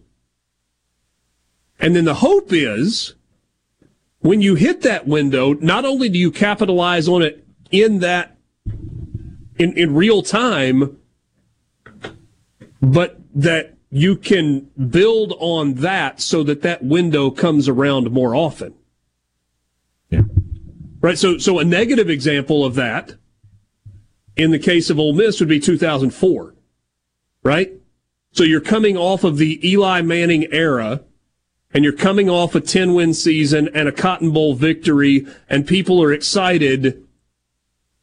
And then you immediately take a step back. But you, you, you didn't build on the momentum of success with an Eli Manning at quarterback. Almost kind of in that spot right now, also, right? A lot of hype, a lot of success around Lane Kiffin in his first three years. Took a little bit of a backslide at the end of the season. We know that. Can't afford to take another backslide or status quo. If you're going to pay $9 million for a head coach, at a place where you maybe can't really afford to pay $9 million for a head coach, but you don't feel like you have a choice? To your point just a second ago, Borky, you better capitalize on it. Mm-hmm. Because those same people, those exact same people, Borky, who would have been mad at Keith Carter if he had allowed Lane Kiffin to get away, will be the same ones screaming, You got to get rid of this bum if there's a six win season. You're paying him $9 million. You can't win six games and go to the Liberty Bowl. Get him out of here. You have to take advantage. Yeah. And that's the razor blade you live on in college athletics right now. So you want to be an athletics director. I'll take the salary. Well, yeah. Pretty well earned these days. Uh, hell, I, will if you're able to balance on that that tightrope. I'll take the salary of most of the players at this point, based on some things you hear. Borky will just take whatever money you're willing to give him. True. He'll take he'll take Bryce Mathis's twenty eight bucks. but if you don't know who Bryce Mathis is, you've got some reading to do. Yeah. Quick Google It's search. available. The, the literature is available. Google it. That sounds uh, a heck of a lot more dangerous when it comes to sustainability than Jaden Rashada going to Colorado. That's just me. Mike sends us a message. He says baseball tickets went up 30% after a national championship. You know what they're going to do? They're going to set a season ticket record this year. People are willing to pay for big wins. Winning cures all. I mean, do you think there's one person that didn't renew their season ticket because it went up 30% this year? I doubt it. Maybe one. They'd make up the difference, though. We'll be back. Sports Talk Mississippi.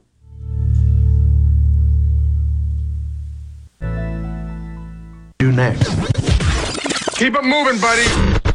You can be a part of Sports Talk Mississippi. 888 808 8637 on Super Talk Mississippi.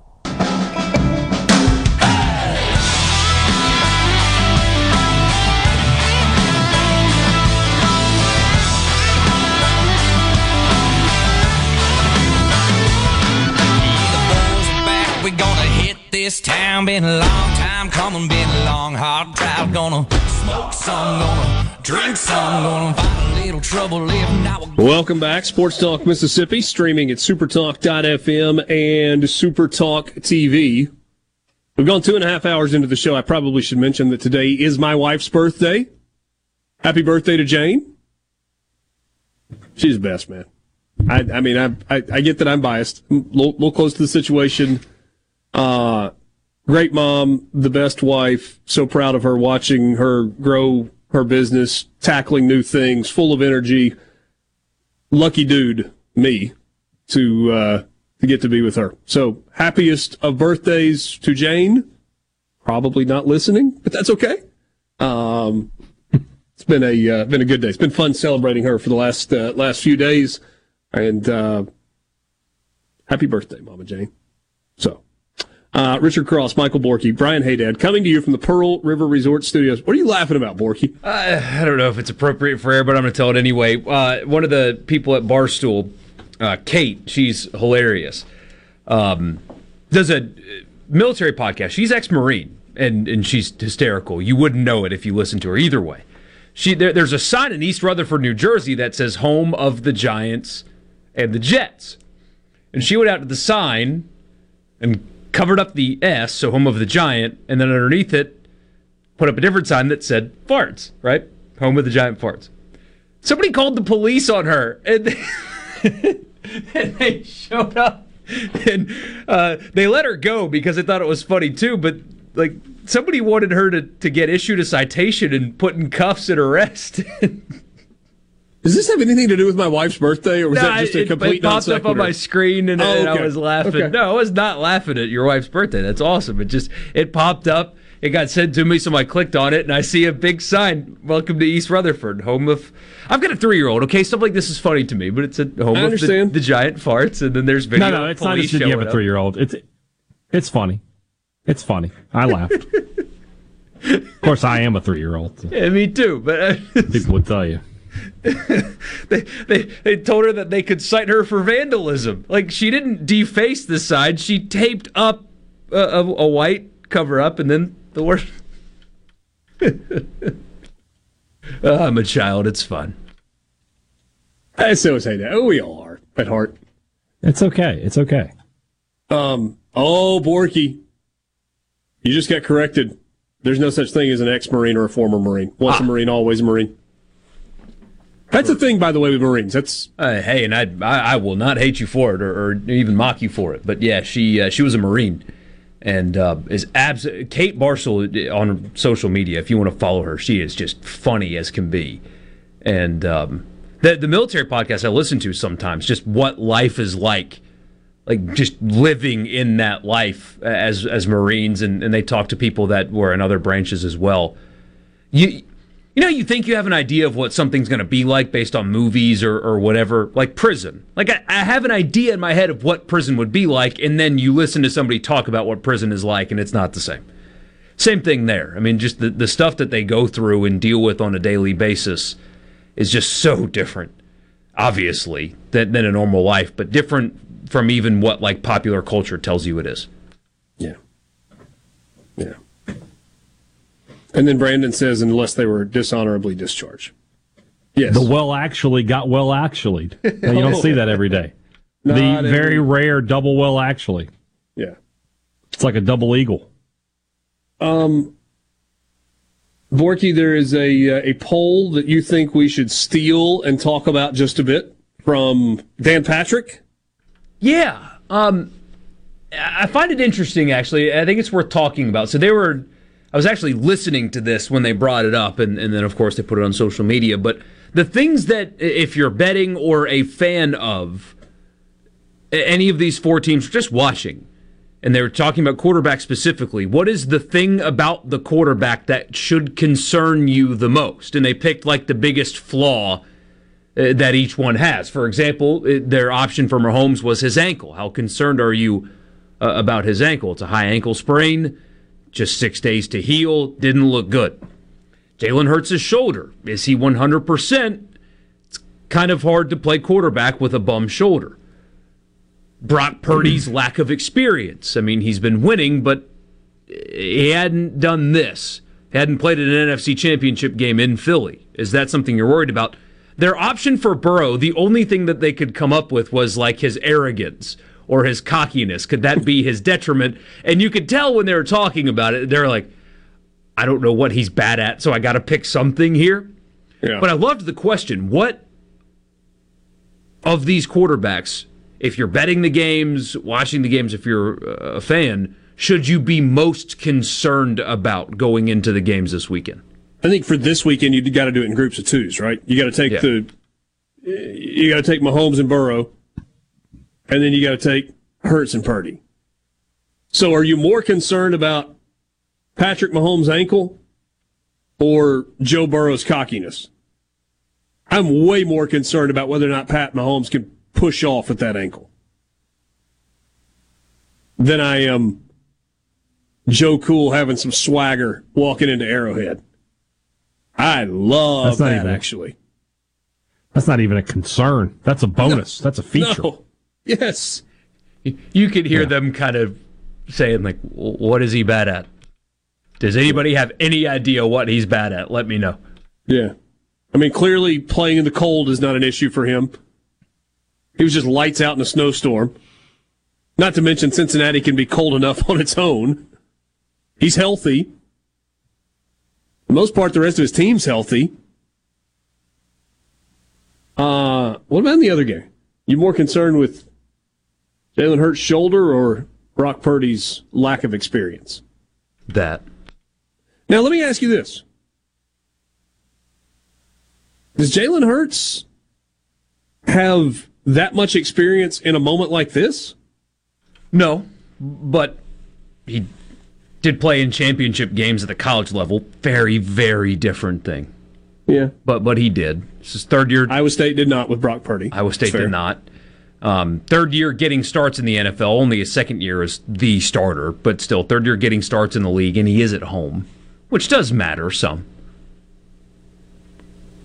Brock Purdy's never played in a championship game of any kind.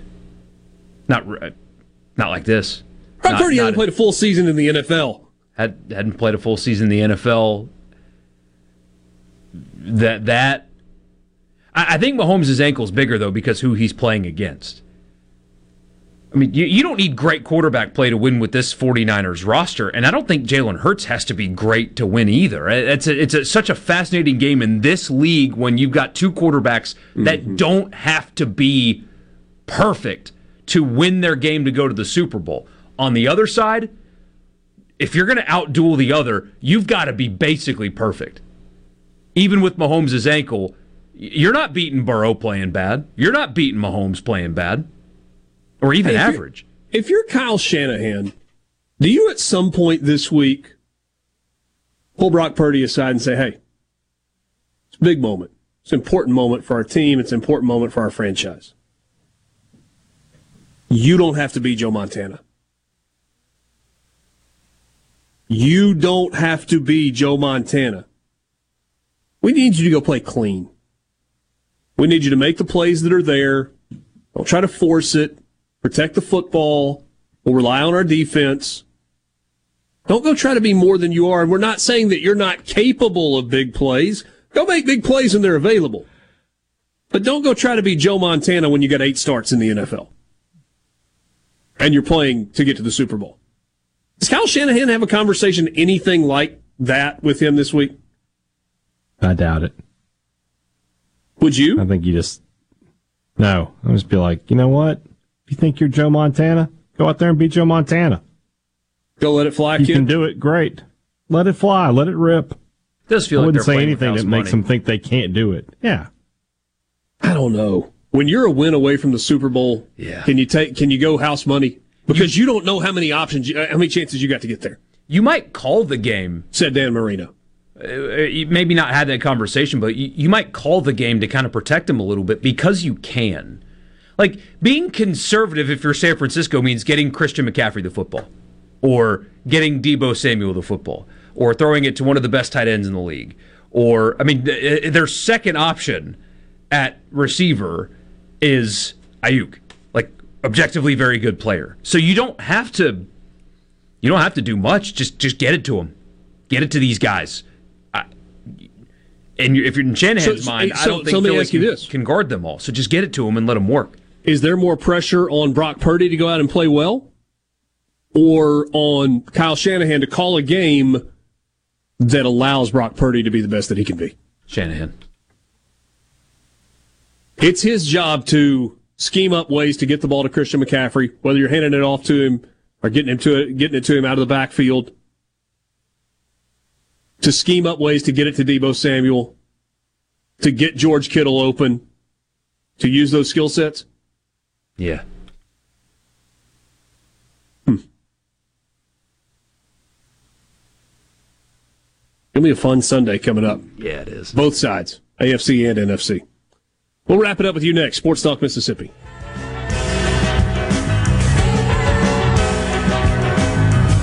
Talk Mississippi. Oh What is going on here? Your new home for exclusive sports coverage here in the Magnolia State. It's about time. Right here on Super Talk Mississippi.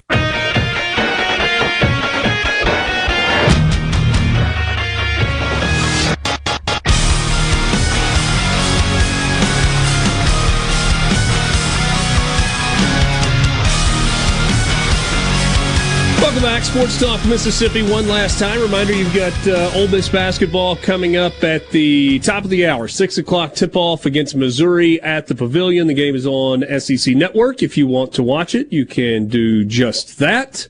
Ole Miss and Missouri. Mississippi State plays at Alabama in the late game tomorrow night. There are three games tonight in the SEC. Arkansas, LSU is about to tip off in Fayetteville. And uh, you got Vandy hosting Kentucky at 8 o'clock tonight on SEC Network. The Baseball Writers Association has said that there is only one man this year that is worthy of entering the hallowed grounds of Cooperstown in the Baseball Hall of Fame. Scott Rolen with 76.3% of the ballots casts, uh, cast uh, is named to the Hall of Fame in his sixth year of eligibility. Just missing out former Rockies first baseman Todd Helton. He got 72.2% of the vote. There were 27 players listed on the Hall of Fame ballot. One was worthy in the minds of the Baseball Writers Association of America. You got to wait five years after you're out of the game, and then you have a 10 year window in which you can be voted in.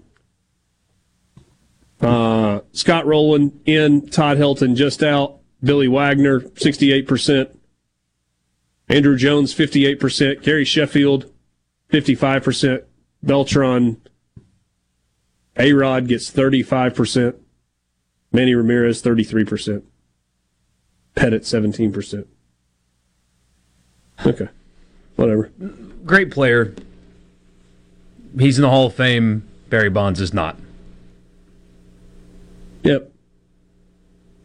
Uh, 17 years, seven time All Star, played with the Phillies, Cardinals, Blue Jays, and the Reds. Eight gold gloves, fourth most all time for a third baseman. 97 NL Rookie of the Year, Cardinals when they won the World Series in 2006. Okay. But yeah, your point is a good one.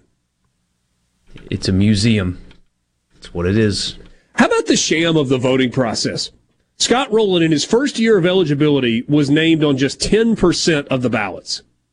And in year six, he's named on 76% of the ballots. What did he do in those those that, that time that improved? Oh, he got resume? progressively better. Hit more home Yeah. runs, a lot of doubles, on base percentage was outstanding. Struck out a lot, but nobody cares about strikeouts anymore. That- That's not part of the game. Yeah. Anyway, um, I've avo- I shouldn't say I've avoided this. I just didn't know exactly how to hit it because it's sad and there's not much information here. Malik Ewing, who is a freshman on the Ole Miss men's basketball team, was involved in a one-car vehicle incident that resulted in a fatality. Happened on January 11th. Uh, in a statement from Ole Miss News, which is the official Twitter account for the university, three part tweet today that said the University of Mississippi Police Department is investigating a one car motor vehicle incident that occurred January 13th. Sorry, I said the 11th, involving a student that resulted in the death of a visitor to campus. The victim sustained uh, severe injuries and was taken by helicopter to a Memphis hospital where he later died from his injuries. Our thoughts and condolences are with the victim's family and loved ones during this difficult time. Due to the, uh, due to the ongoing investigation protections outlined under FERPA, we are not at liberty to share any more information at this time, including the student's name. Malique Ewin has been identified as the student, and the victim, 19 year old Brandon Coates of Lilburn, Georgia, who was apparently an acquaintance of Malique Ewin's, who is also from that area. He's from Lawrenceville, Georgia, and has missed Ole Miss's last three games for personal reasons. We obviously know what those are now. Um, and again, I wasn't avoiding that story today. I just don't know what you add to it other than it's really, really sad. Regardless of the circumstances, it's sad. It's tragic, and there's nothing to add until we know. To this point, no arrest has been made, at least as far as we understand it. So, yeah. that's all we got. Yeah. Sorry to end the show on a downer. That was not my intention. I just felt like I needed to mention it. Oh, here's something for you. Chris Stapleton singing the national anthem at the Super Bowl this year. So you got Rihanna at halftime and Stapleton singing the national anthem. That's a pretty good one-two punch there. Jane Cross, birthday girl, will be tuned into the Super Bowl to watch the national anthem. She loves her some Chris Stapleton. Kind of hard not to. Impossible. So good. So good. All right. Thanks for being with us on this Tuesday afternoon. Ole Miss Hoops coming up. They tip off in about five minutes. Same thing for Arkansas and LSU. Kentucky Vanderbilt is at 8 tonight. We'll talk about those. We'll look at Mississippi State's game tomorrow. We'll continue 25 teams in 25 days and a whole lot more with you in the Pearl River Resort Studios. Good night.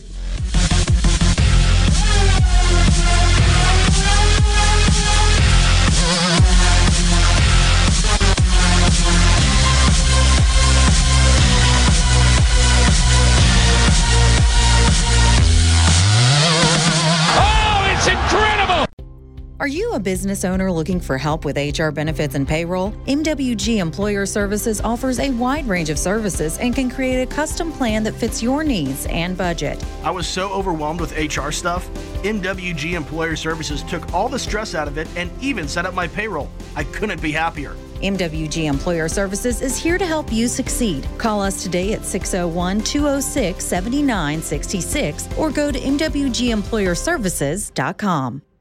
A SuperTalk Mississippi media production.